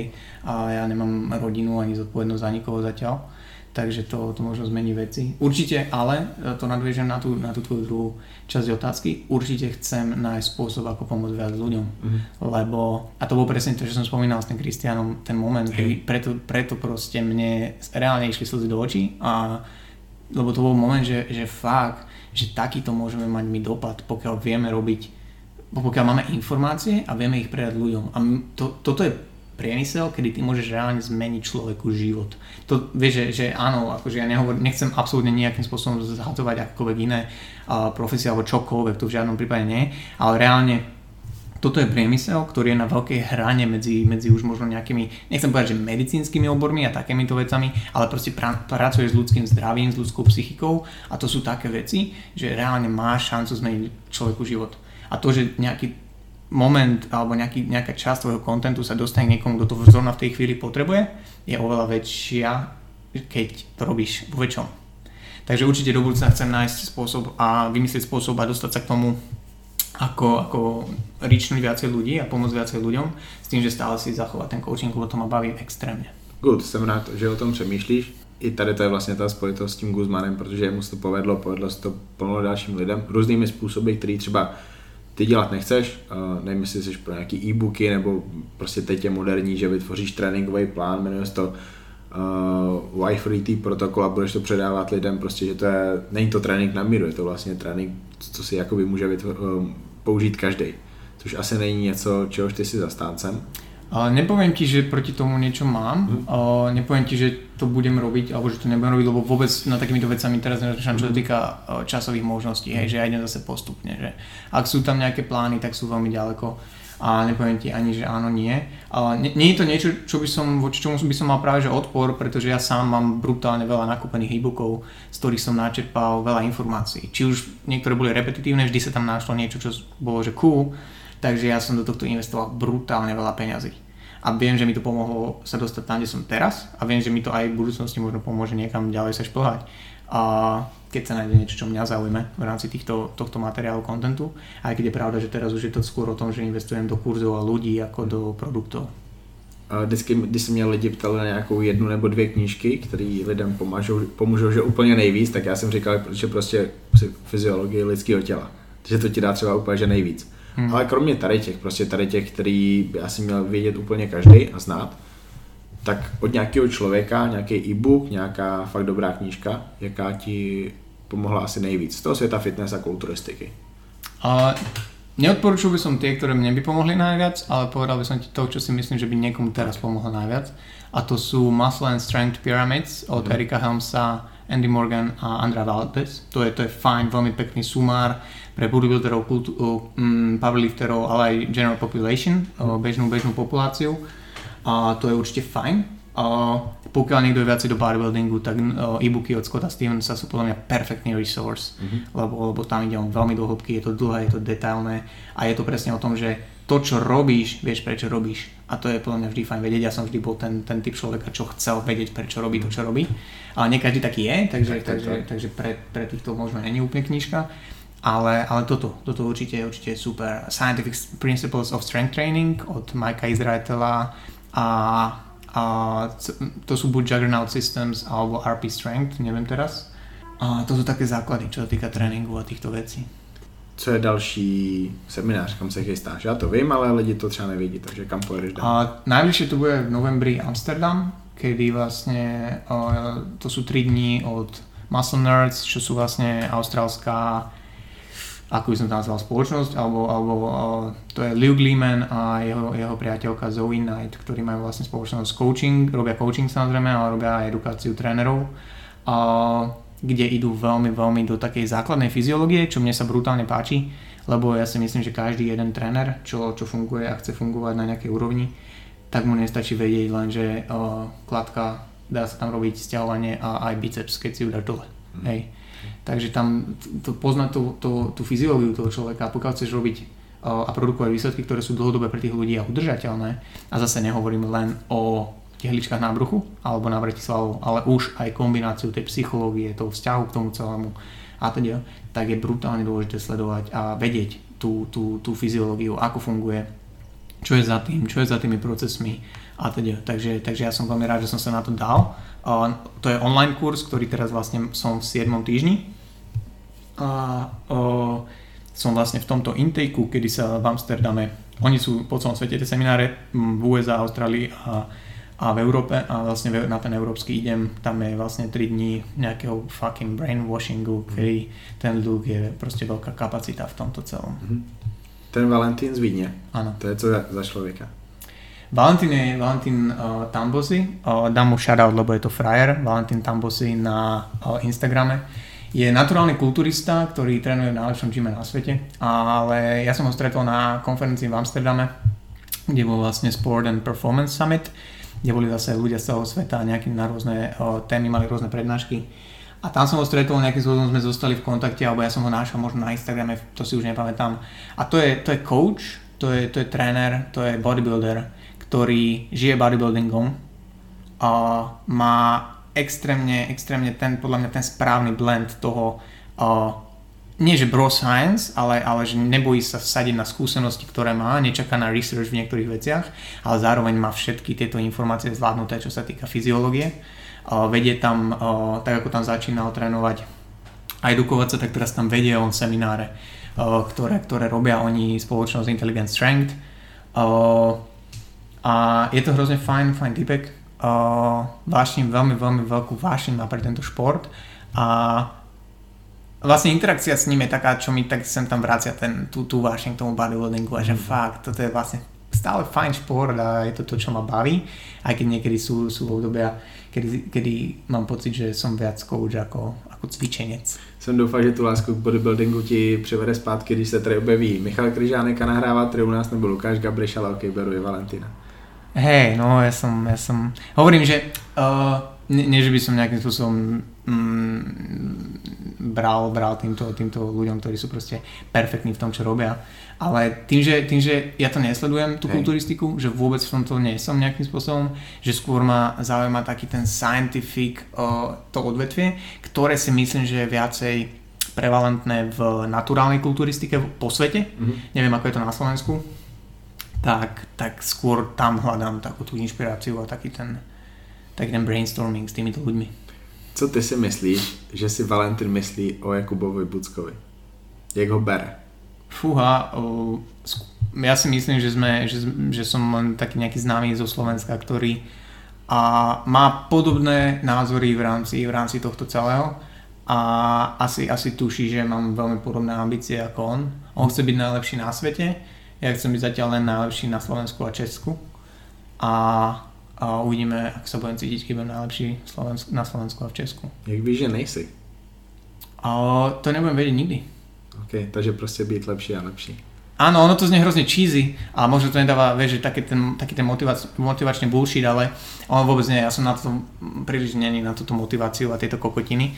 Uh, ale je to reálne o tom, že chcem, aby, aby, aby som vedel sám o sebe, že, že tam smerujem a pokiaľ mi to niekto povie, tak sa veľmi poteším. Mm. Teraz mi jedna klientka, je to ohrozná náhoda, dnes mi písala, že sa bavila s kamarátkou a že, že, že hovorila, že ja mám toho najlepšieho, to najlepšieho trénera, čo je na, momentálne na slovenskom a českom trhu. Ona nemá ako to vedieť. Ona nemá absolútne šancu, lebo možno nikdy iného trénera nemala, vieš, nesleduje to na 100%, ale pokiaľ toto je to, ako sa cíti niekto, kto pracuje, to je asi to, čo chcem. A chcem to zažívať konzistentne a chcem to zažívať stále a stále a stále. Dobře, Kupko, máme za sebou hodinu. Určitě bychom ještě nějaké věci vymysleli o tebe, ale já jsem to chtěl vzít fakt, že takový, že prostě to, co je důležité, to, co by se asi dalo zmínit, co by se mělo zmínit, nemusíme chodit úplně do hloubky, zase plno tady těch věcí o tobě lidi vědí z Instagramu, protože tě sledujou, jsi aktivní, ať už jde o ty příspěvky, ať už jde o stories. Takže pojďme nahrát ještě něco, co třeba někomu může reálně pomoct. To jsou nějaké otázky od lidí, kteří něco potřebují vědět, tak dali jsme jim možnost, zeptali se přes takový toto tlačítko na tebe, u tebe na stories a jsou tam nějaké otázky. Ale já mám ještě předtím možná nějaký takový uh, jednoduchý, základní a možná někomu úplně změní svět. Jedna okay. je, co je nejčastější otázka, kterou dostáváš od lidí na Instagram, kromě lívanců? Recept na lívance je top 3 určitě. A a, a, a, najčastejšie asi je to o tom, a, koľko sérií, ako rozdeliť tréning, a, koľko opakovaní a všetky okolo týchto vecí, čo je hrozne náročné a, odpovedať v nejakom jednom storičku alebo v desiatich storičkách, lebo pokiaľ človek nevie o tom človeku nič, hej, tak, tak mu nemá šancu poradiť. Mm. To vieš, a keď niekomu napíšeš, že vieš čo, skúsi prečítať túto knižku, tak si zase vlastne kokot, lebo si mu mm. neodpovedal na to, čo chcel vedieť Takže ja častokrát ani neodpoviem, vieš, na takú otázku, čo je brutálne, že konkrétna, ale mhm. bez kontextu, mm. lebo nemám ako. Takže to, to možno, ak to má niekomu zmeniť život, tak ľudia naučte sa pýtať možno validnejšie otázky a lepšie, lepšie sa pýtať, a to nemyslím nejakým spôsobom tak, aby ste, že, že neotravovali niekoho, kto ti má odpovedať alebo tak, ale len, že naučte sa pýtať na, na, na, na princípy a nie možno konkrétne veci, pretože je veľká šanca, že pokiaľ trénuješ nie úplne ideálne, ale splňaš nejaké základné princípy, tak stále budeš robiť progres a možno sa, sa proste niekedy zobudíš alebo vyskúšaš niečo iné, čo zase rešpektuje princípy a si zistíš, že OK, toto funguje ešte lepšie a asi kvôli tomuto. Hej? Že nikto, nikto teraz neočakáva od človeka, čo má proste tri deti a chodí, chodí, chodí do roboty a, a stihne si 4 krát do týždňa zacvičiť, že bude ešte študovať po nociach fyziológiu, to určite nie. Ale, ale, ale pýtať sa tie správne otázky je veľmi, veľmi uh, osožné. Jak by řekla Maťa v podcastu do Buca Talks, musím povedať, že to si pekne povedal. Ďakujem pekne. A já si pomalu začnu lidem říkat, že Zkuste spočítat, kolikrát Maťa v tady tom podcastu řekla, že musím povedať, že občas je to sranda. Maťa, zdravím. Um, dobře, tak to je ta nejčastější otázka, uh, která neměla konkrétní odpověď, ale je to přesně ta odpověď, která je podle mě nejlepší na tady tu otázku. Um, jakou nejčastější chybu lidi v posilovně dělají? Posledné roky, musím povedať, odľadnúť od nejakej techniky, ale že jasné, že tam brutálne veľa ľudí, ja už to až tak nevnímal, lebo ja keď som v tak buď riešim seba alebo svojich klientov, ale, ale stále, že veľa ľudí proste nevie cvičiť, čo je dosť akože, až, až, vlastne až tak nie, že prekvapujúce, ale pre mňa, pre mňa je to také, že ty kokso, však tie informácie sú tam vonku, že treba, treba zistiť, halo. Ale čo je druhá vec, paradoxne je, že hrozne veľa ľudí sa proste fláka mm. a že reálne nikdy sa nedostane k, ak to mám povedať konkrétne, k tým opakovaniam, ktoré im niečo dajú. Mm. Hej? A veľa ľudí cvičí absolútne bez rozmyslu, bez nejakej, nepoviem, že periodizácie, lebo to nie každý potrebuje, ale bez nejakého plánu, že cvičím takto, čo od toho očakávam. Hej? Takže, ale ten effort, tento násadenie do tréningu je hrozne, u hrozne veľa ľudí podľa mňa problém, že, že tam často chýba. A ja ani neviem, či sme sa náhodou o tom nebavili aj na poslednom podcaste, keď som bol, som bol u teba, ale to je stále proste to, to isté, že, že vieme, ak, ak mám ísť do niečoho konkrétneho, tak vieme, že pokiaľ nám ide o nejaký svalový ráz alebo tak, a, ale aj silu alebo čokoľvek, tak, tak tie posledné 4 opakovania od svalového zlyhania sú tie efektívne. Mm neveril by si, koľko, asi by si veril, lebo však máš skúsenosti z gymu, takže veril by si a vieš, že brutálne veľa ľudí proste sa nikdy k ním nedostane, hej, lebo, lebo nevedia, čo je to skutočný MRAP, hej, že čo najviac opakovaní, čo sa dá spraviť. Nevedia, čo je to, uh, že keď ťa páli sval, tak stále môže ko- robiť kontrakciu mm. a ešte sú tam opakovania. Mm. A to je práve to, že veľa, veľa bodybuilderov podľa mňa toto má automaticky, že ten diskomfort, ktorý prináša nejakú tú dobrú bolesť, hej, a proste si buď užívajú, alebo vedia ju prekonať, lebo že mm-hmm. na to som sem došiel. A podľa mňa to je napríklad jedna z vecí, ktorá, ktorú bežnú, bežná populácia bežní ľudia uh, sa môžu naučiť mm. od, od kulturistov. Jak ty sa díváš na tréning do selhání? A záleží od toho, kedy a prečo.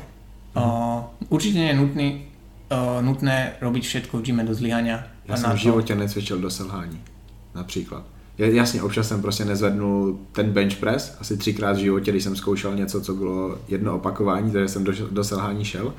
ale třeba v životě jsem nezůstal u bench pressu, u dřepu, u mrtvoly dole, když jsem zkoušel více tři opakování. Tři Ok. víc, prostě v životě jsem to neskusil. Okay. Takže to je to, že záleží asi aj od konkrétneho cviku. Ja by som určite nešiel na, ne, ne, nenapíšem nikomu na, na bench alebo, alebo o, drep, že chod do svalového zlyhania, alebo je to nebezpečné. Hej. Ale akože samotné svalové zlyhanie v rámci nejakých strojových vecí a teda mi nevadí. A pre, hlavne preto, že aj keď to niekomu ja napíšem do tréningu, tak nikdy sa do toho Hej. reálneho svalového zlyhania nedostane. Takže ja keď niekomu napíšem, že vieš čo, choď poslednú sériu do zlyhania a vidím video toho a viem, že to nebolo zlyhanie, alebo proste po, po, po určitom čase ako tréner to proste vieš zhodnotiť, tak viem, že OK, uh, musíme pridať buď váhu alebo, alebo, alebo effort. Mhm. Tuto. Halo.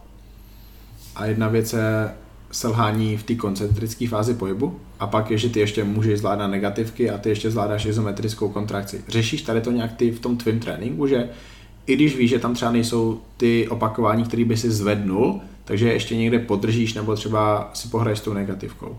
Ale poslednú dobu, akože v mojom vlastnom tréningu, poslednú dobu môj vlastný tréning je zúfalý, takže, takže ne, ne, neriešim takéto veci, som rád, keď si odcvičím uh, nejaké, nejaké základné veci. Ale dúfam, že keď sa do toho zase dostanem, tak práve takéto veci a že sa s tým budem môcť pohrať, že, lebo hovorím, že ja mám rád, keď veci, čo aj odporúčam klientom, mám odskúšané na, na sebe.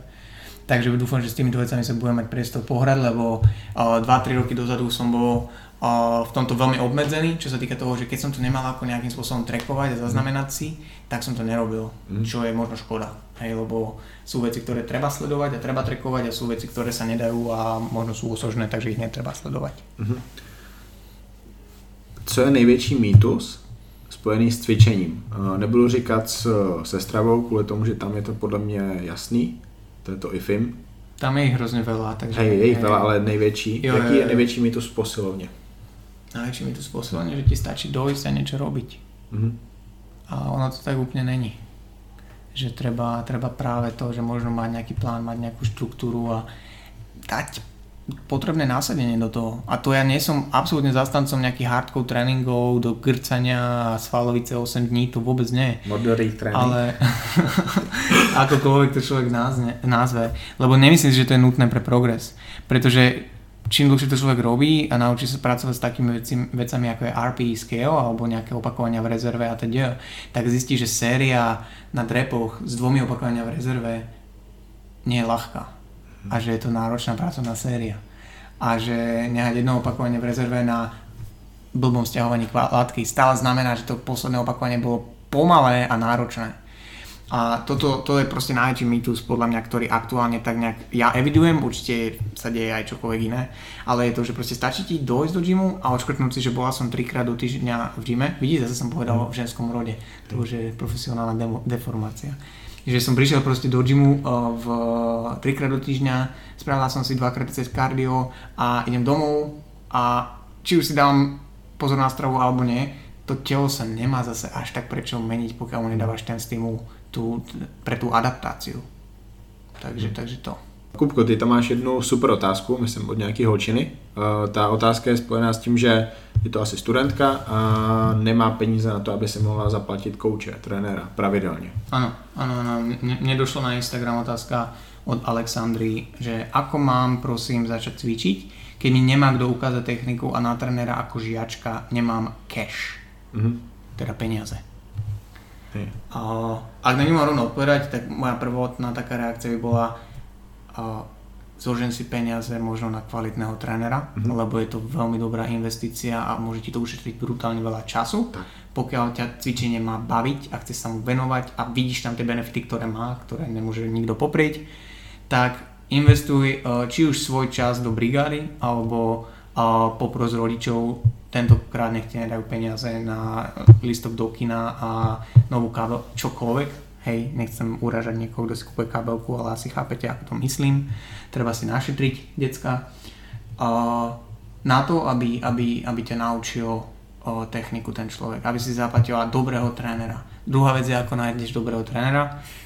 Prvá vec sú asi odporúčania. Druhá vec, čo ja som to niekde započul a veľmi sa mi ľúbi tá idea, a s tým, ako teraz vlastne sa roz, rozmachol CrossFit, Mhm. tak veľa z tých trénerov, čo sú tam, ak sú certifikovaní, tak majú za sebou dobré kurzy. Mm-hmm. Ja osobne nemusím crossfit ako programming, ale viem si predstaviť, že ak by som mal teraz niekomu odporučiť a viem, že v nejakom crossfitovom gyme sú certifikovaní tréneri, tak by som mu povedal, že ešte chod do tohto crossfitového gymu a povedz im, že sa chceš naučiť iba drep, deadlift, tlak a nejaké základné veci. A myslím si, že je tam oveľa väčšia šanca, že ťa to naučia správne, pokiaľ uh, oveľa väčšia šanca, ako keď dojdeš do akéhokoľvek iného gymu a len tak si vypýtaš trénera na recepcii. To je brutální odpověď. To mě nikdy nenapadlo. To Ani mňa, taky dlouho dobu, ne? Musím, musím povedať, že to není môj nápad a netuším, odkiaľ ho mám, takže nemôžem uh, dať kredit tomu človeku, kde som to zazrel, fakt netuším, ale je to perfektný nápad práve preto, že nevidíš veľa crossfiterov. Keď, keď, ak, si, ak niekto bol z vás na crossfite, čo ja som bol a nechutí mi to, ale Není to zase o tom, tá skupinová natúra toho ti jasne neumožní sledovať techniku tých ľudí na tréningu, čo ja som není toho zastancom hlavne preto, ale, ale oni vedia naučiť drep, vedia tie základné pravidlá, drep, tlak, o, výraz. Keď niekto vie naučiť niekoho spierať, je veľká šanca, že vie naučiť čokoľvek v rámci pohybu toho človeka. Je velký rozdíl, rozdíl v dnešní době, když se být někdo fitness trenérem, což chce být skoro každý, kdo chodí do posilovny, versus když chce být trenérem lidí, co dělají crossfit. Mm-hmm. To je člověk, který většinou crossfit dělá dlouhou dobu a měl trenéra a asi jo. třeba i závodí a dostal se na nějakou úroveň a ještě chce dělat trenéra. Jo, jo. Jo. A ještě mu řekni, že chceš naučit jenom tady ty věci, které a nie měl angličáky a keeping pull-ups Hej. a asi safe. A myslím si, že to je velmi najlepšie. Jak by som začínal, tak by som asi išiel do tohto. Masaker.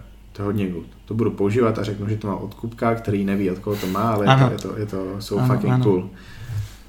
Pak tam máš další otázku, to je otázka na ukazatele efektivnosti. Efektivity tréninku, áno. Aha. A že vlastne aj ktoré ukazo- ukazovatele a efektivity tréninku človek používa a ako vlastne sledovať efektivitu tréninku. Dostal si už niekde tady tú otázku od niekoho? Mm, áno, keď som písal, že potenie uh, a ešte nejaké iné veci, čo zase John Rassin uh, mal pekný post o tom, že, Možno, že to, potenie, že nemôže... svalovica a teda nie sú to, že nemôžeš ísť schody po tréningu. Áno, áno, nie sú ukazovateľe, či ten tréning bol efektívny alebo nie, čo je zase jeden možno z ďalších mýtov, že keď sa rozjebieš úplne na sračky, tak to bol dobrý tréning, mm-hmm. čo častejšie si myslím, že k tomu majú sklony nejaké také uh, obsesívne ženy, mm-hmm. uh, že, že, ktoré potrebujú proste cítiť, že niečo robili. O tom sme sa taky bavili v tom prvním podcastu. Je to, je to možné, že ono sa to bude ešte pár rokov točiť okolo týchto tém. A druhá vec je, teda, že, že ktoré sú tie správne. u mňa je to jednoznačne silový progres, uh-huh. s tým spojený, ale podľa mňa je veľmi úzko aj nejaký technický progres a precítenie svalov. Lebo pokiaľ ja v týždni prvom uh, urobím takou a takou váhou toľko opakovaní a v týždni 6. 7. toľko a toľko, ale ten sval už necítim tak dobre, možno na niekde na, tom, na tej ceste nastal nejaký, nejaký disconnect v rámci tohto celého. A to je, to je prvá vec. Druhá samozrejme, pokiaľ ide o svalový rast alebo chudnutie, tak je to aj uh, vizuál. A teda, či robíš progres vizuálny. Hej. Ale samozrejme, že v rámci nejakej diety, ale aj v rámci nabrania svalov je to aj o strave, ale jednoducho, keď sa chceš v rámci nejakého medzocyklu, mezocyklov tréningových sústrediť na rast ramien, tak uvidíš na fotkách, či rastú alebo nie. V spojení s tým, o, ako sú na tom čísla v rámci logbooku a tréningu, tak si myslím, že to sú také veľmi fajn markery. Pokiaľ zase ide o niekoho, nejakého bežného človeka, ktorý len uh, cvičí, aby sa cítil lepšie, tak je to, ako sa cíti. A tam už sú tie subjektívne markery, ako je nálada, uh, ako je stres, ako je spánok a tieto subjektívne hodnotenia. Ale na druhej strane si myslím, že aj, aj také tie objektívne veci, ako je krvný tlak, možno, možno uh, srdcová, srdcová frekvencia ráno po zobudení, ako sa človek cíti a teda. Koľko si měl nejnižší tepovku? Uh, ja som ju nikdy mal nejakú extrémne nízku, okolo 60 možno. Hmm. To není nízké, no. To je takové, že hej, v pohode. To je taký štandard, ku, ktorom, ku ktorom by som sa chcel blížiť s väčšinou klientov. A známe určitě lidi, kteří prostě mají i třeba ke 40. Jo, jo, veľa vytrvalostných športovcov, tak tá bradykardia tam je. Měl jsi tam ještě nějakou takovou zajímavou otázku, která je spíš obecná. Není to otázka, jak zlepšit trombické svaly, ale je to něco, co pomůže hodně široké skupině lidí? ktoré by sme sa o, Možno taká tá základná ohľadom rozdielov v tréningu medzi mužmi a ženami, mm, že aké tie rozdiely sú a či, či sú. O, podľa mňa určite sú. Mm. O, možno môžem byť trošku zaujatý v rámci toho, že pracujem primárne so ženami, ale... Ja sa tam inak, v čem rozdiely nejsou? V čom rozdiely nie sú? S tým, mm. že aj muži a ženy musia progresovať v rámci váh, v rámci sily. Ak Velice niekde důležité. Veľmi dôležité, lebo veľa žien proste ignoruje to, že pridávať váhu náčinku nie je o tom, že budeš eh, kulturistka alebo nasypaná crossfiterka, hej, a, ale o tom, že budeš proste vyzerať lepšie. Ak chceš a akokoľvek to nazvaješ, vyformovať postavu alebo a, toning alebo čokoľvek, tak je to o tom, že človek chce chudnúť tuk a nabrať svaly. Toning znamená spevnit? Toning, just tone the, the shape of the body, v angličtine to tak Aha. používajú, že toning, no, že akože vyformovať postavu a také tie abstraktné veci, čo uh, kedy si by som hovoril, že to není tak, to není tak, hovorte si tomu ako chcete, a hej. rozumiete čo, tomu, čo je za tým a to je nabrať svaly a schudnúť a nabrať svaly rovná sa aj zosilniť a robiť progres a stimulovať tie svaly, nebáť sa činiek. V čem ještě rozdíly nejsou? Určite uh, nie sú v nejakých proste základných cvikoch, ktoré, Mhm. ktoré, ktoré musia, nie, nie musia, ale mali by, mali by robiť, uh, pokiaľ im ide o stimuláciu nejakých svalových partí, tak proste nebáť sa toho, že keď to robí kulturista na videu, tak to nemôžem robiť ja, keď to robí trojbojár, tak to nemôžem robiť ja. Hej, väčšinou to zase spada k tomu, že, že nebáť sa, nebáť sa, nebáť sa proste tých činiek a, a sledovať si tréningy, dievčatá. Je to len pre chlapa, čo si on zapisuje do notesu v gyme. Sledujte si tréningy, sledujte si čísla, ktoré robíte. A v čem ty rozdíly teda jsou? A paradoxne zase v sile. Tým, že sú, tým, že sú väčšina žien, že je slabších, čo proste je fakt fyziologicky, Jsou i lehčí. sú, sú ľahšie, takže pravdepodobne pracujú s takými váhami, nejaké hormonálne zmeny môžu v spojení s týmto ovplyvniť dĺžku regeneráciu, regenerácie a tréningový objem, ktorý dokážu zvládnuť, ktorý je väčšinou vyšší. Regenerujú častokrát vyššie, či už v rámci, či už regeneruje rýchlejšie, uh, či už v rámci aj medzi sériami napríklad, ale aj medzi tréningami, takže možno si do, môžu dovoliť frekvenciu vyššiu na niektoré partie a to je taký, taký ten základ. Možno, možno by sme mohli rozprávať o menštruačnom cykle, že to môže ovplyvniť a celkovo tréning. Je to brutálne individuálne za ten čas, čo, čo ja toto robím, tak som zažil také, také setupy a také rozvrhy v rámci mesiaca a menštruačného cyklu. Určite je dôležité, aby ste si to sledovali, dievčatá, a minimálne to, ako a či vôbec to nejakým spôsobom ovplyvňuje a ten výkon, lebo sú ženy, u ktorých a hlavne v rámci PMS a celkovo tej luteálnej fázy pred menštruáciou a je úplne vypnutá koordinácia. Mhm. Že zrazu ti žena, ktorá proste drepuje 60 kg, má problém spraviť výpad so sedmičkami jednoručkami, Mhm. lebo proste, a zažil som aj také extrémy, a sú dievčatá, u ktorých to nerobí vôbec nič a sú silné a majú, majú piči. Hej. A nie je to, nie je to len o mindsete, aj keď si myslím, že ten tam robí veľa. Možná taková jedna věc, kterou bych já chtěl zmínit, ty asi k tomu něco přidáš. Eh, Poměr svalových vláken, to znamená, ženy zvládnou s nižším procentem ma- maximálky víc opakovaně jak chlapy. A to se dá docela dobře využít a zneužít v tom tréninku žen. Určite, určite áno, záleží, či chceš hrať na túto silnú stránku alebo budovať tú druhú, že vlastne trénovať im aj to, v čom nie sú až tak dobré. Můžeme dělat oboje. Presne tak, to je podľa mňa ten ideálny blend. Ale z mojej skúsenosti častokrát také tie ťažšie váhy a tak sú u, u, žena, u, u žen také tie, že menej ako 4 opakovania možno Mhm. A hrozne o psychike. Mhm. A možno viac ako u niektorých mužov. Určitě, určitě. Takže, takže to je to, hej. Ale určite fakt, že proste žena dokáže s vysokým percentom svojej maximálky, čo je v absolútnych číslach vždy relatívne nízko oproti, oproti, oproti mužovi a spraviť viac opakovaní, dá sa na to hrať, že môžu proste bombiť tieto, tieto veci. V jaký váhovce je teďka ta IPF lifterka, co dala světový rekord v dřepu, asi 240 kg. Velice pěkná holka, nevíš? Fú, netuším, není to, nevolá sa Izabela Weissenberg? Možno. Šved, švedka.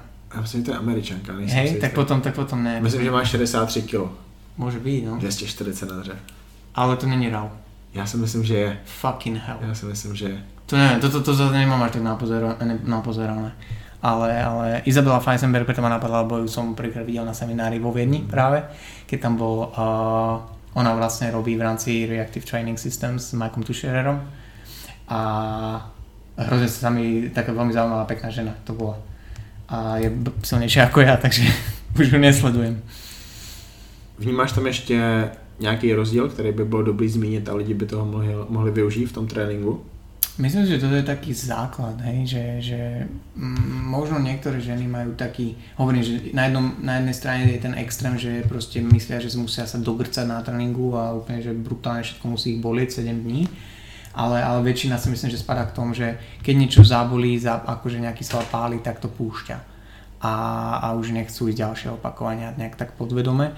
A to si myslím, že je veľký rozdiel a tu už možno ideme do psychológie a takej tej celkovej nejakej natúry a, a tým rozdielom v rámci, v rámci tých pohlaví. Takže to jsou také ty základné věci. Mm-hmm.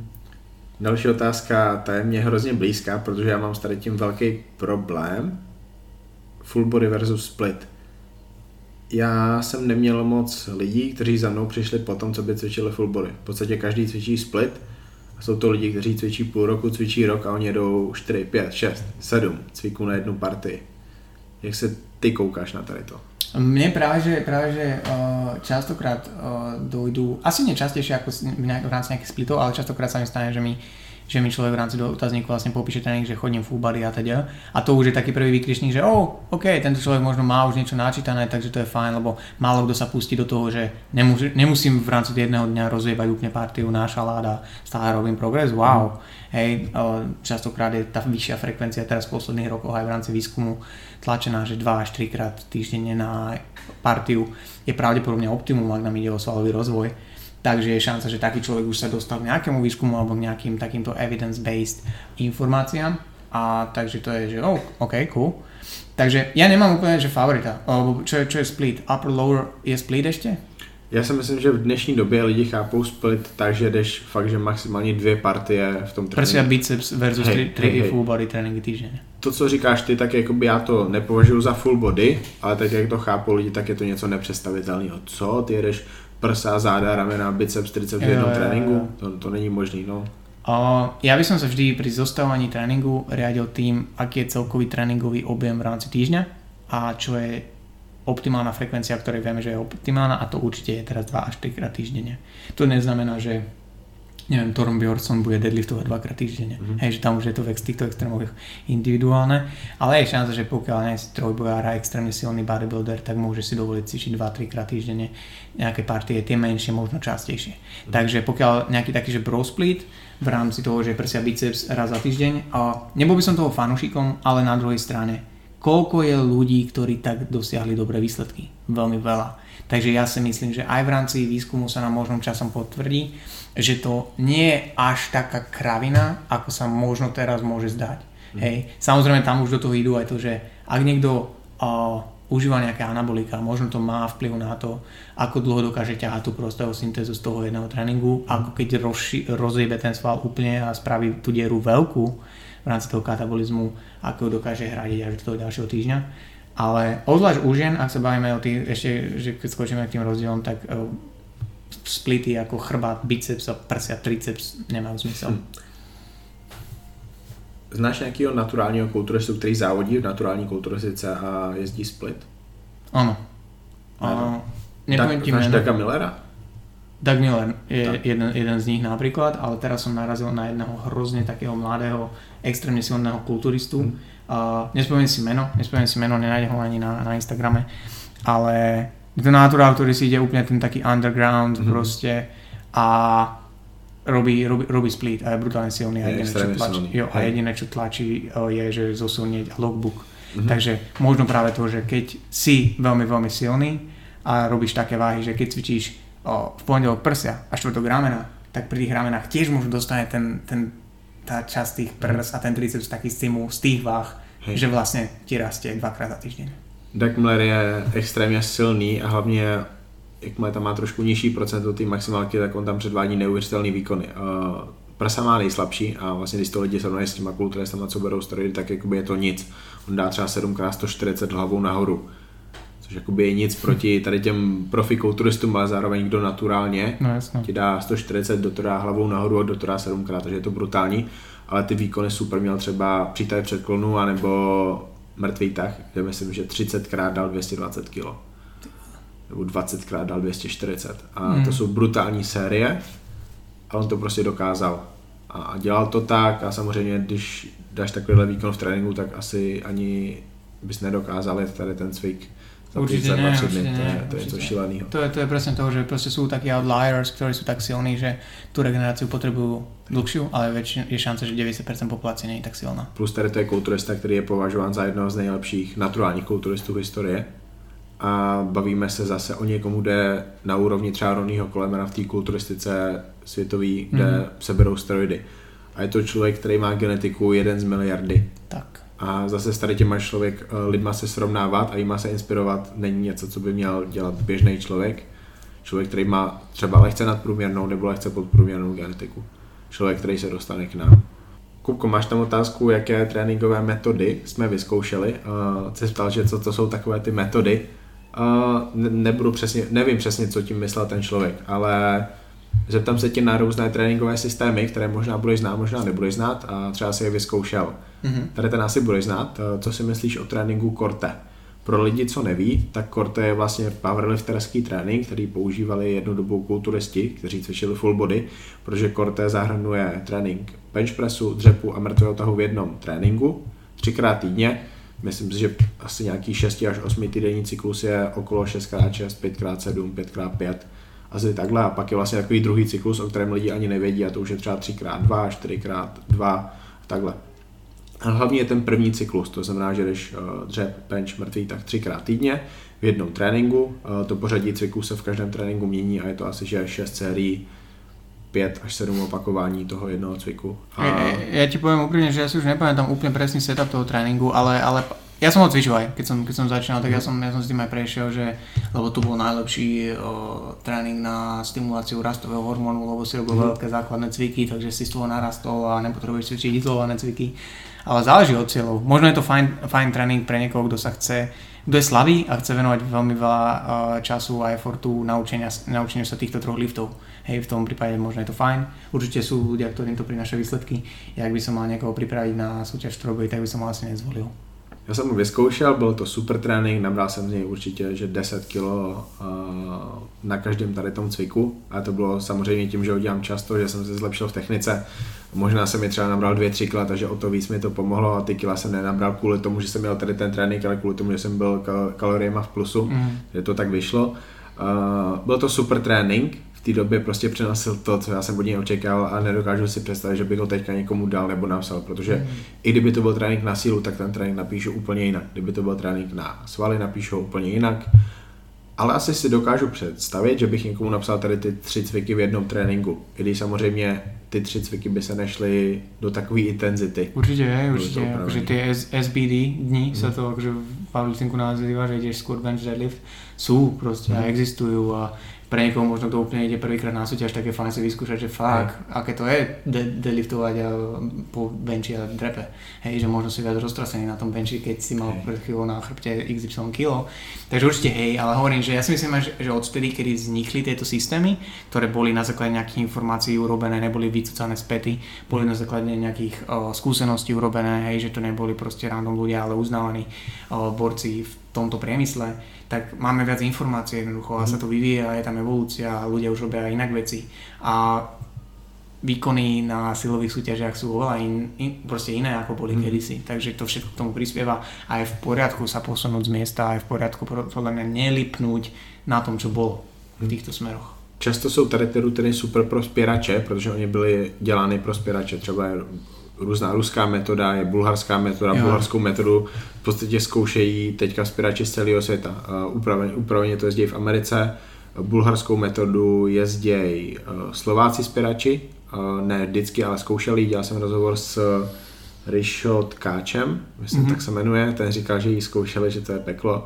Uh, Čech Jirka Orsák si ji zkoušel trošku upravenou, ale zjistil, že to nedokáže odjet, protože tam se v podstatě jde, že skoro maximálka každý, Každý den. deň sa vy, vy, vypracuješ, mám Tak. pocit, k nejakému... A je, to super, ale je to super většinou pro lidi, kteří váží třeba do 80 kg. Pro tady ty super heavyweight to je, že mega regenerace, když prostě tady Jo, ten člověk ti dřepuje přes 350 a oni, ten dřep to je to jednoduchý v tréninku, to je ten statický cvik, Mm, oni mm. potřebují dynamiku a explozivní sílu. Slyšel jsi o Bero rutin? Jo, aj to som išiel, to som išiel. Sem to sa mi stane, že u nás v gyme mi niekto povie, že jo, teraz idem B-rutín. Mhm. A ja som taký, že keď sa nepýta na radu, tak mu nehovorím, ale ja si pamätám, že už vtedy, keď som bol slabý a malý, tak mi to rozjebávalo kolby. že Aha. som cítil taký, taký sore po 4-5 týždňoch, ale tak to môže byť aj mojou štruktúrou, mm. že ja som, ja som tenký chalanisko a že nemám podľa mňa tak robustné tie, tie, tie kluby a že by som to regeneroval. To, to bude jakoby trošku vtipný. Já si pamatuju tady ten tréninkový systém, který jsem zkoušel. Uh, vím, že jsem u něj zkoušel i takovou stravu, že jsem jedl ráno pět celých vajíček a k tomu, uh, nebo takhle jinak, já jsem za den snědl 15 vajíček a k tomu 500 gramů toastového chleba a pak po tréninku jsem dával 300 gramů hovězího a k tomu 250 gramů těstovin. Yes. A jel jsem to vlastně celou dobu toho better rutin. Ale já jsem ne kvůli tomu, že já prostě nechci jíst tady ty věci, tady ty věci, tady ty věci jako jaký bro, ale kvůli tomu, že mě tady to fakt chutná. Aha. Že vajíčka s pečivem. Však i pečivo se vlastně no, nesmí. Jasně, to... Těstoviny se taky nesmí do pekla. Těstoviny s mletým hovězím masem. A Jakože taky prostě byl jsem kaloriema v plusu, to jsem z toho nabral, ale hrozně jsem si užil ten trénink, protože jsem cvičil to, co chci, to, co mě bavilo. Mm-hmm. Měli tady presy, dřepy, čelní dřepy, deadlifty, přítaj před kolem, což je prostě doteďka můj nejoblíbenější cvik na záda a klasický bench press, který jsem nesnášel, ale byl jsem to tak, že to je vlastně můj nejslabší cvik v tady tom, tak já ho aspoň mm-hmm. trošku zlepším. Mm-hmm. A nemusel jsem u něj hrotit váhu kvůli tomu, že je tam těch pět opakování, je to vlastně dvě série po pěti opakováních s nějakou těžší váhou, příklad 110 kg na bench press pak asi 10 až 16 sérií s o něco lehčí váhou, takže třeba 95 kilo, řekněme na tom bench pressu, kdyby někdo těch dvakrát 5 Jak to bylo v percentách? To bylo nějaký, že 85, 87? A... Možná 85, 75, nějak tak. Aha, aha, aha, já, já, vlastně ty procenta, tím, že já vím, co zvednu, co nezvednu, tak já jsem měl asi o něco vyšší než ty lidi mm-hmm. ostatní, protože lidi mi psali, jak je možné, že zvládneš tady to, to je hrozně moc procent tvojí maximálky. Protože prostě mám dobrou techniku, takže to poslední opakování u mě reálně poslední opakování, protože neselžu kvůli tomu, že záda nebo tak. Jo, jo je, to jsem si užíval, ale zase platí to, co ty si říkal předtím. Sice to bylo fun, možná mě to naučilo tu techniku těch cviků a teď bych to udělal úplně jinak, nikomu bych to nenapsal. A kdybych to napsal, tak to fakt udělám, že jenom třeba jeden cvik na hodně sérií, ale rozhodně bych to nekombinoval s něčím jiným a ten, ta druhá půlka tréninku by byla úplně jiná. Jo, lebo podľa mňa není ani veľa ľudí, ktorých by to reálne bavilo robiť, no, vieš, že, že podľa mňa aj, aj ty, dnešní aj ty a ja sme možno takí outliers v tomto, že aj vtedy sme boli, že sme si proste chceli mm. vyskúšať a bavilo nás, že OK, je to zmena a má to nejaký systém a ideme si za tým pozrieť tie výsledky, mm. hej, že robím veľké cviky, yes ale aj teda vieš, tým, že robím s bavami, tak ja viem, aké to je, že ja nie som človek, ktorý by menil tréning po dvoch týždňoch, lebo niečo ma nebaví. Mm. Vždy to odkonzultujem, ale proste veci sú premyslené a ja trávim nad tým programmingom mm. veľa času. A, a neviem si predstaviť, že by som niekomu dal takýto setup proste mm. tréningu. Už teraz, keby som niekomu mal napísať nejaké GVT a 10x10 sérií v rámci nejakej kondičnej skôr o, prípravy ako, ako, ako svalového rastu, tak by ma to bolo také, že ty kokos vydrží tie 4 týždne. Mm. Takže... Zkoušel jsi někdy FST7? Ano. Tak, já jsem věděl, že jsi zkoušel nějakou tréninkovou metodu. Ano. FST7 je trénink, který já, já, já můžu říct, že ho nevymyslel Hany Rambot, ale Hany Rambot ho jakoby dostal ven. Spokojně. On se velice inspiroval eh, jinými tréninkami. Uh, on, se, on, v podstatě on si platil trenéry, od kterých se naučil různé věci a často od nich ty věci jakože vyloženě přebral. Mm-hmm ale nikdo, se, nikdy se, on, nikdo neví, že ho trénoval. Asi to, že ho trénoval George Farage, že ho trénoval Chad Nichols. Um, FST7, takový, že trénink o napumpování, řekněme, jo. na konci přepumpuješ. To ma nikdy nebavilo a podľa mňa som ho ani nedokončil. Aha, hej. Že to bolo také, že... Som ho nikdy ani neskoušel. Mm-mm. Akože mne, že bol to človek, ok, mal to nejaký zase zmysel, nejaký rational za sebou, vyskúšam, mal výsledky s tými ľuďmi, mm-hmm. čo bolo asi kvôli tomu, čo im namiešal do koktejlu, mm-hmm. ako tomu ako trénovali a nebavilo ma to prostě. To jsou tréninkové metody, řekněme nějaké tréninkové systémy, které někdo třeba vymyslel, my jsme teda zkoušeli nebo neskoušeli. A pak jsou různé principy, které jsou možná zajímavější odpověď na tady tu otázku. Uh, cluster training Scotta mm, Stevensona, mm. Uh, fortitude training, ten si zkoušel? Uh, veľmi krátko, lebo podľa mňa som zase nejakým spôsobom uh, niečo mi do toho vošlo, čo sa mi posledný rok stávalo až príliš často. A takže skôr som akože mám prečítanú tú jeho knihu a ľúbi sa mi ten, ten rationál za tým. Neviem, či by ma to bavilo robiť dlhodobo, taký typ mm-hmm. tréningu. A hlavne, hlavne to, že tam je vlastne to striedanie tých cvikov a teda. A tým, že ja odkedy vlastne mám nejakým spôsobom menej a menej času, tak musím častokrát uh, fitnúť si tréning v rámci dňa uh-huh. v časoch, kedy uh, je v gyme viac ľudí, ako by som chcel a zaberať viac stanovíc je často, častokrát proste logicky a logisticky teda náročné. Uh-huh. Takže nikdy nie je nejak dlhodobo jsem mu taky neskoušel jako celek, ale vlastně vytáhnul jsem si z toho ty cluster sety mm-hmm. pro vybraný partie, pro vybraný cviky, který jsem věděl, že chci cvičit. Muscle rounds, myslím. Tak, přesně tak, tak, muscle rounds, to znamená třeba 6 sérií po 4 opakovaních, jak říká on, já jsem spíš třeba jezdil 6 sérií po 6 opakováních. Mm-hmm. Uh, na leg pressu lidem píšu, že třeba 8 sérií po 8 opakováních s 15 vteřinovou pauzou. To už jsou například, to jsou například už skôr Gironda sets. Vince Gironda, čo on robil vlastne to ani 8, neviem, 8x8 s 30 sekundovými pauzami. Mm a sú maximálne sety.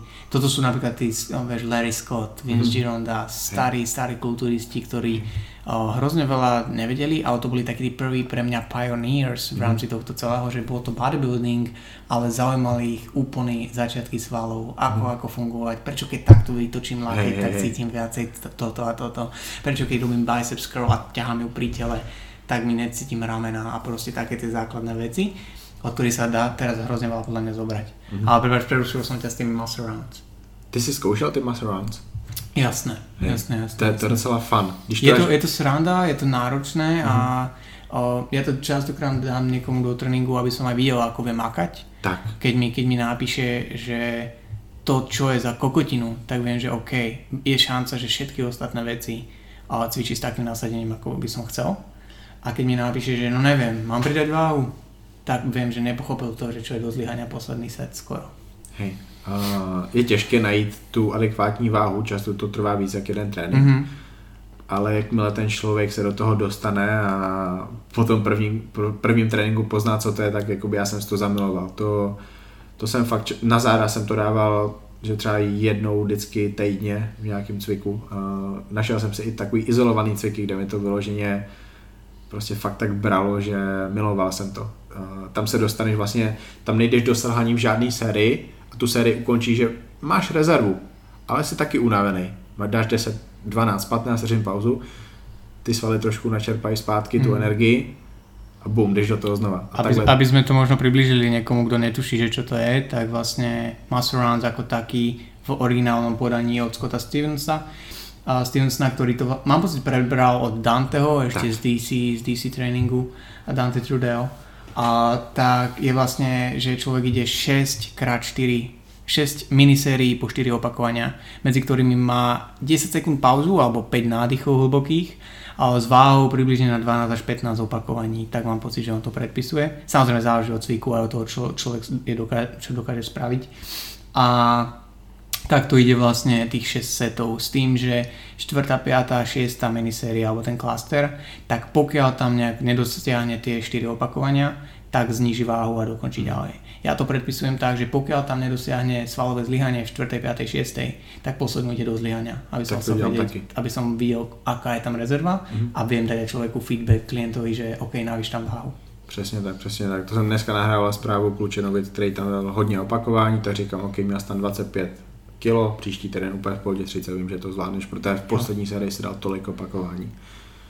Co by tam ještě mohla být taková nějaká zajímavá metoda? Uh, těžký singly. Uh, lidi celkově v kulturistice se vyhybají tady těm jedničkám těžkým. Uh, ne každý chce být kulturista. Někdo prostě chce být třeba i silný, ale nechce, nechce závodit v powerliftingu, ale síla ho taky trošku zajímá. Jsou těžký singly něco, co ty dáváš lidem? Záleží veľmi, veľmi od cieľov a od toho, kde ten človek je. Mm-hmm. Alebo väčšina bežnej populácie, myslím si, že nemá dôvod sa dostať po 4 opakovania, mm-hmm. uh, pokiaľ nechcú byť, že silný, silný, mm-hmm. silný. Hej? Uh, ja chcem, aby boli silní, ale mm-hmm. nie tak, ako ja mám predstavu o tom, čo je byť mm-hmm. silný pre mňa, ale pretože čo viem, že je potrebné, aby v starobe mohli behať za deckami. Mm-hmm. Hej?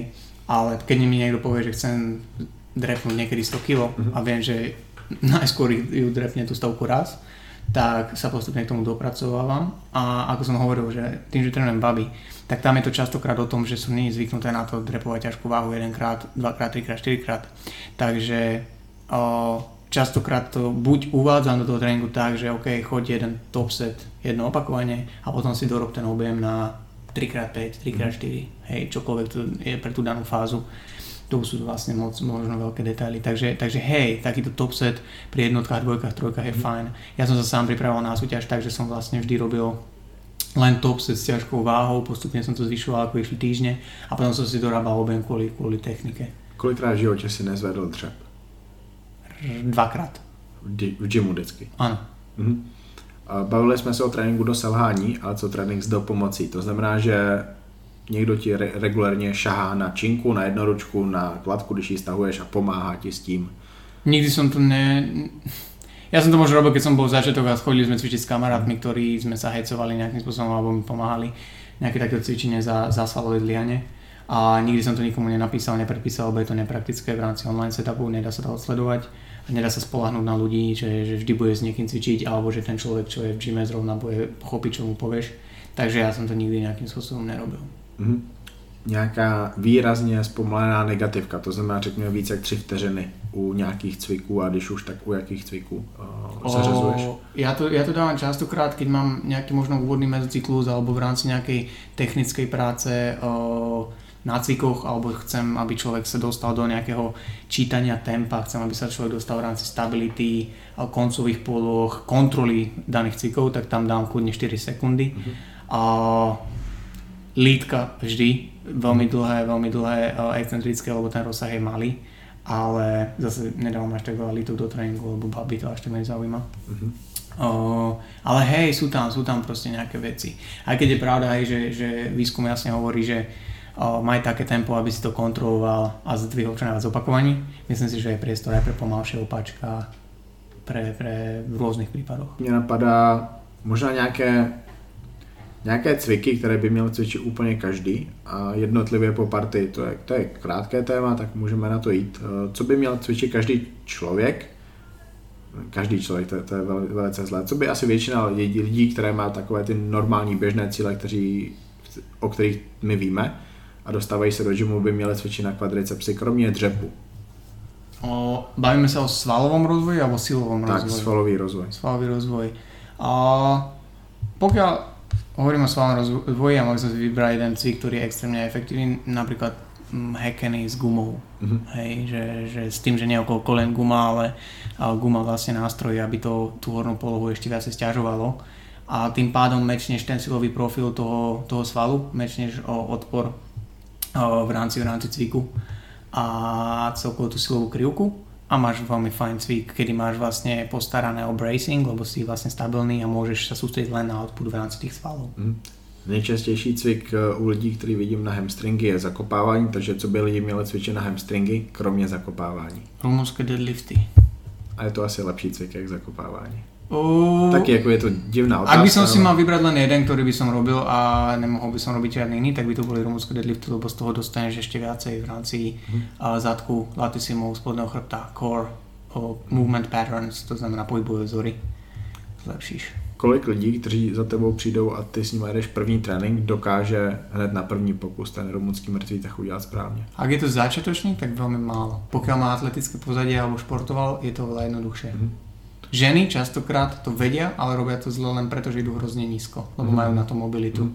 Nejčastější chyba u rumunského mŕtvého tahu?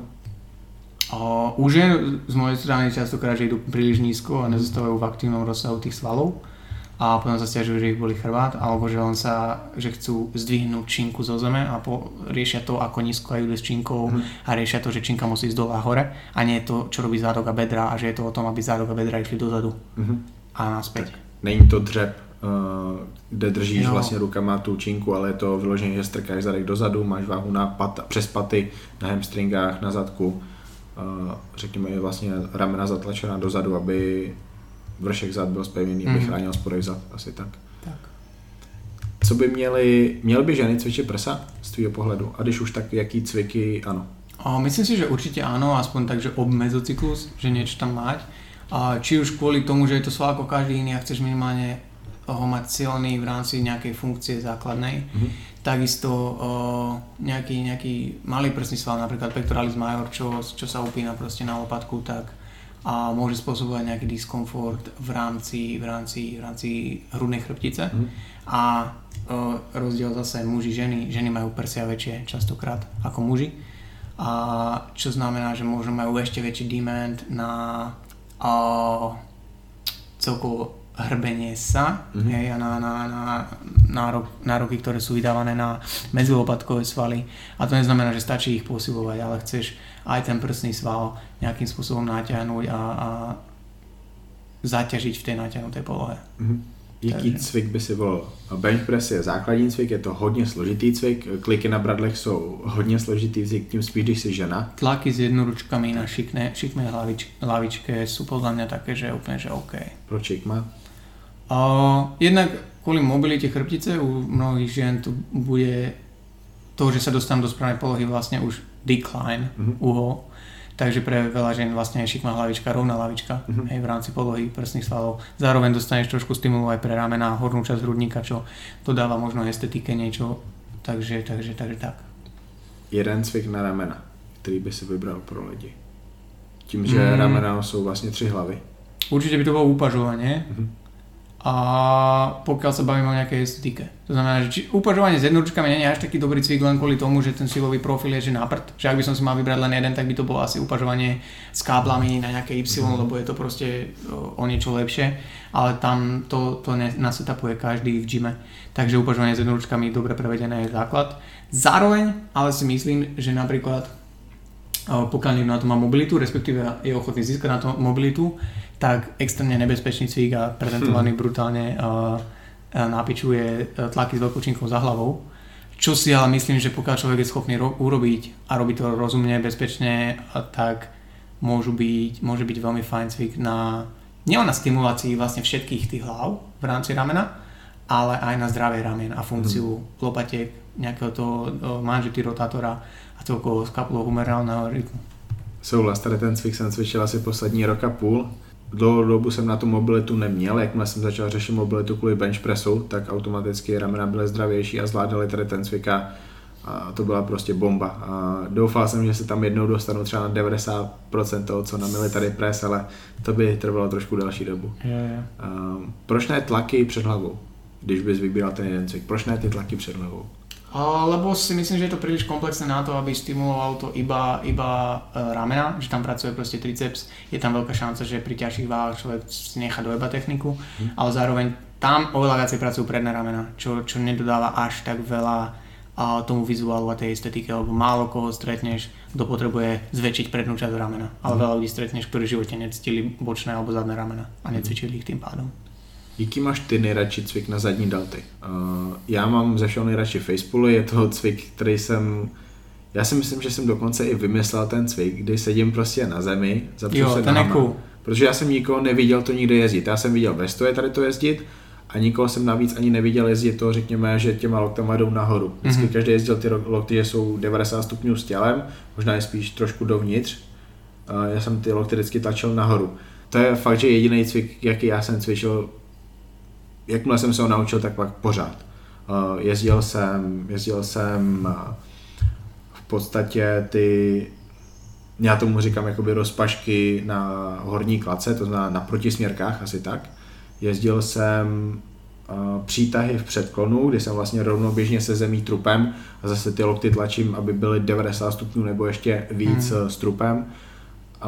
Jednoručky vůbec jsem nikdy nejezdil předklonu, to jsem prostě nechápal. Tam to byly spíš swingy s jednoručkama a pak jsem cítil zadní delty, ale, ale ne vyloženě takový ty zdvihy, co jezdí kulturisti na videích. Ja som, ja som v predklone upažovania mal vždy rád, lebo som vedel ako cvičiť. To bol, to bol jeden cvikov, ktorý som pochopil vďaka Benovi Pakulskému. Mm-hmm. Kedy som pochopil, že OK, na to, aby som si šiel zadné ramena, tá lopatka musí byť relatívne na mieste, mm-hmm. lebo o, sa vlastne začína na lopatke, ten sval. Mm-hmm tým pádom, pokiaľ sa bude hýbať, tak ja budem len naháňať tú kontrakciu a nikdy ju nedosiahnem. Mm. A keď už dosiahnem, tak už tam budú robiť ďaleko silnejšie svaly, hej, medzi lopatkové a teda.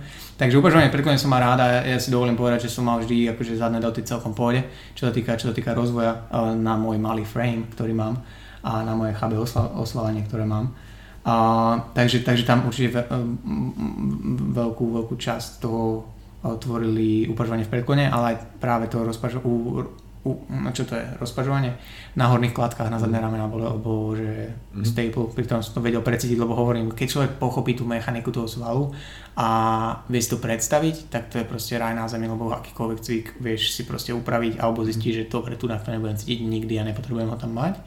Ale tie facepuly s tou rovnou tyčou, čo si mi vlastne ty ukázal, čo mám od teba, tak ja to teraz tiež dávam ľuďom proste do tréningov, lebo je to super, je to super proste. Je to jednoduché, ty vlastne máš velice stabilní polohu těla, tím, jestli se Jediný problém je, keď si tak silný, že ťa to ťahá hore a nemáš tam někoho, kdo by ťa držal. Hej, já jsem musel mít lidi, mě držel. To je, to je jediné hey. praktické, ale zase hovorím, že u, bab se to až tak ne, ne, nestáva. Na to se skoro nikdo nedostane. Druhý problém je, když to někomu ukazuješ, ale ukazuješ to holce, která tam má dvě, tři, čtyři cihličky a ono tě to nevytáhne zpátky nahoru. Jo. To, to mě nebaví. Uh, dobře, zbývá nám zadek, jeden cvik na zadek. Asi rumúnsky deadlift tiež. Mm-hmm. Možno, akože tam si ťažko vybrať, lebo to je tak brutálne komplikovaný sval, ktorý má veľa funkcií. Uh, hip thrusty určite, akože bol by som kokot, kebyže nepoviem, že hip thrusty, mm-hmm. lebo tam dokážeš to izolovať. Ale zase, ak by som si mal vybrať jeden, asi, asi Rumuny. Mm-hmm. Lebo uh, ja som nikdy, ne, ja mám akože zadok celkom vyvinutý a vždy som len deadliftoval a drepoval. Jeden cvik na triceps? Mm, asi, asi bradla robené tak, že, že sú na triceps, takže že človek je viac vystretý, nie, mm. ale zase možno náročný, takže nie, niečo, kde, kde dostaneš taký ten best bang for your buck, mm. že, že trafíš ten silový profil. Ale my sme to raz robili také tie crossovers na kladkách mm. tricepsových. Pokiaľ máš dobré kladky, tak sa to dá. Tu v loku je to trošku komplikovanejšie, lebo už také zašle a že sedíš vlastne na, medzi, medzi kladkami opretý a do kríže držíš hornú kladku mm. a len vlastne vystieraš lakte. Další cvik, co jsem si hloupě myslel, jsem ho vymyslel, ale díky bohu jsem ho našel na YouTube, takže ho můžu takhle lidem posílat. To je lying triceps, triceps kickback. To znamená, ležíš na lavice břichem a jdeš vlastně kickbacky. Hrozně jednoduché na ten kickback, protože lidi normálně u těch kickbacků mají spíš než aby byli rovnoběžně se zemí, tak oni ten trup zvednou, lokty směřují k zemi a ne, ne vlastně rovnoběžně, rovnoběžně se zemí.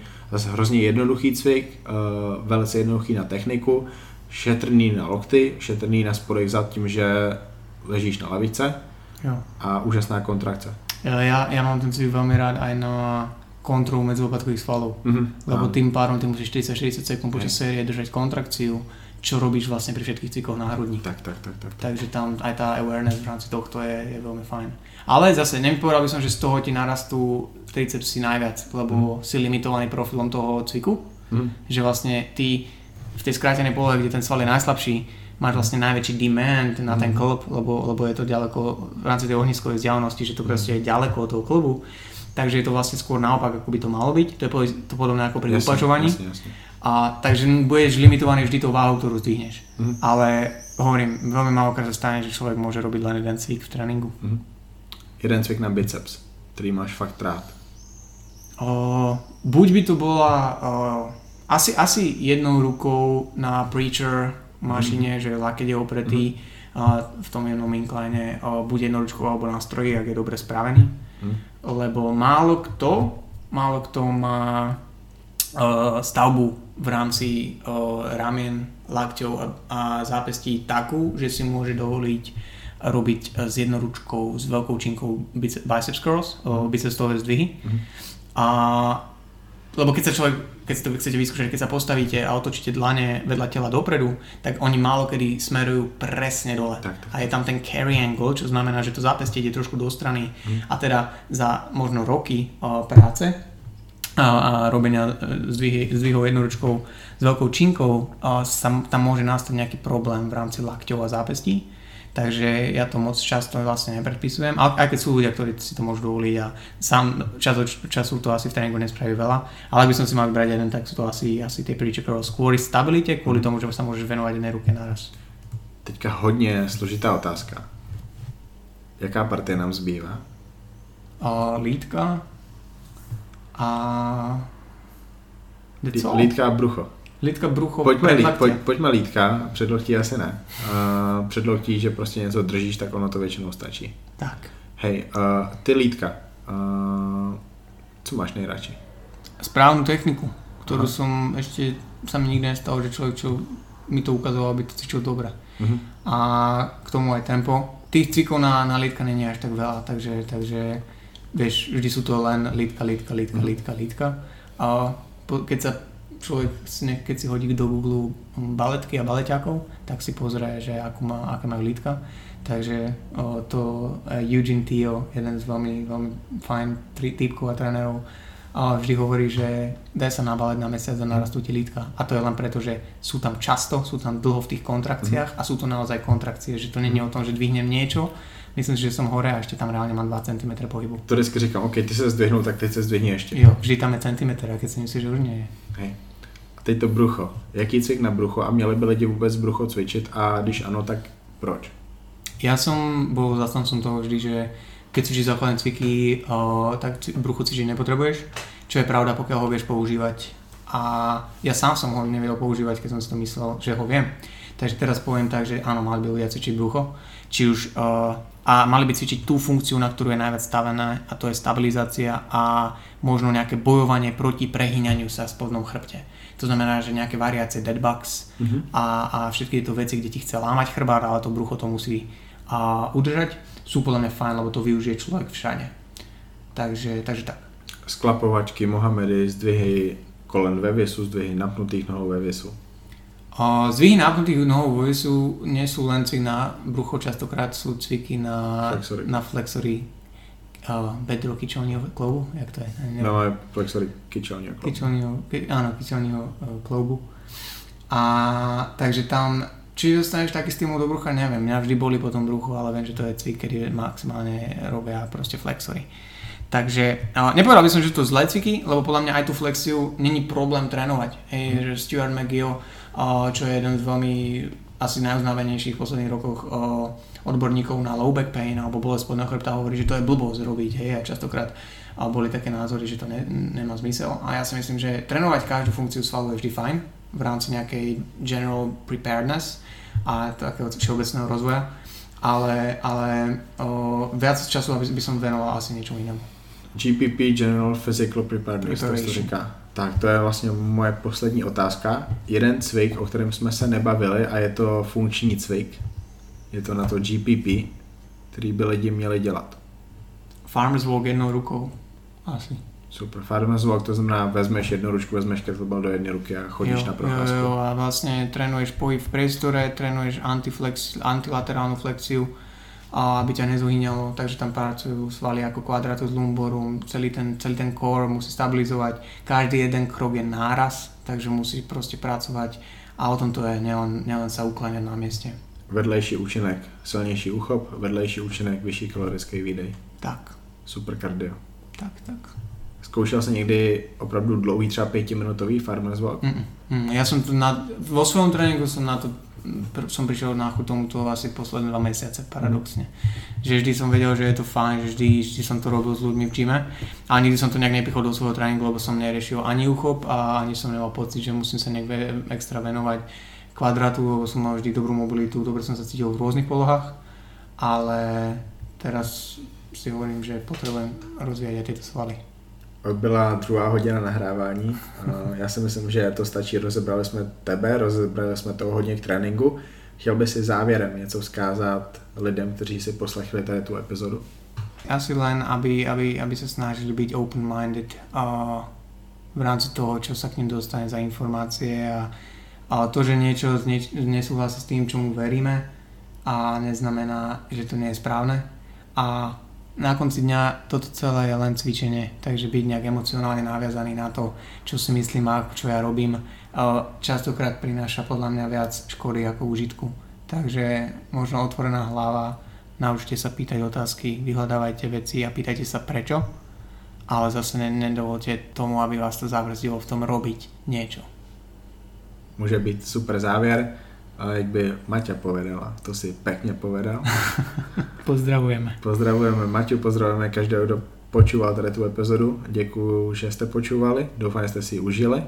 Byly to dvě hodiny s člověkem, který není závodníkem v kulturistice, je závodníkem v silovém trojboji, o tom jsme se nebavili, o tom možná až někdy příště. Hej, díky a zkusím to dát v pátek ven, to by bylo super. Ďakujem za pozvanie. Mm, může být. Good epizoda, ne? Takový, takový chill povídání. Já, Kupko, trénink, fotbal, O čem jsme se tam ještě bavili? O Matě jsme se bavili na tom začátku, hej, to bylo, to bylo cool. Matě teďka poslouchá, jak na, já nahrávám tady ten závěr, před chvilkou jsem donahrával úvod. Malinko se červená, moc to sluší. Děkuju, že jste doposlouchali až do konce. Děkuju, že jste sdíleli, pokud jste sdíleli, protože tady tím strašně moc pomáháte mě, mému podcastu a zároveň je cool, když se o těch mých hostech dozví mnohem víc lidí, než kolik je znalo doteďka. To může být realitou právě díky tomu, že vy jste o tady té epizodě dali vidět, co je tu u sebe na sociálních sítích. Sdílet můžete třeba přes Spotify, když kliknete na ty tři tečky napravo, dáte sdílet, Instagram Stories a bum. Tady ta epizoda je díky vám u vás na Instagramu a přes video kliknutí si ji může pustit úplně kdokoliv.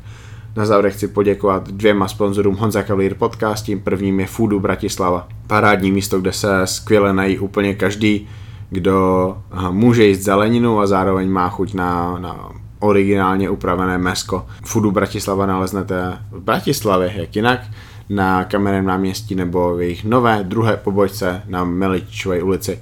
A druhý sponzor to je oficiální prodejce značek Gasp a Better Bodies na Slovensku a v České republice. Je to značka Fitness House, kterou naleznete na www.fitnesshouse.sk nebo CZ a já pro vás mám super nabídku. Eh, tady ta značka vůbec nemývá žádné slevové kódy ani slevy, ale díky Honza Cavalier Podcast vy můžete mít slevu 10%, stačí když na jejich eh, e-shopu www.fitnesshouse.sk nebo cz zadáte kód podcast a bum, nakupujete se slevou 10%. Tady to je pro dnešek všechno, děkuji, že jste poslouchali, děkuji Kupkovi za to, že byl super hostem a my se uvidíme příště. Nemám nic nahráno, těším se na další nahrávání, už vím, kde nahrávám nějaké epizody příště, ale nevím, kde tady ty epizody půjdou ven, ale už vím, že uh, ještě, nevím, jestli budu v Mexiku něco nahrávat, ale v Americe si pro vás stihnu nahrát další epizodu, kde se budu vyjadřovat trošku k tomu aktuálnímu dění ve světě fitness a kulturistiky a že se toho teďka děje strašně moc a je o čem se bavit. A zároveň Olympie se blíží už jenom 7 týdnů, masaker, bude to, bude to hodně zajímavá soutěž a já se na ní vážně začínám těšit. Ale tak, jak víte, jako vždycky. Tady to všechno totiž přijde až příště a do příště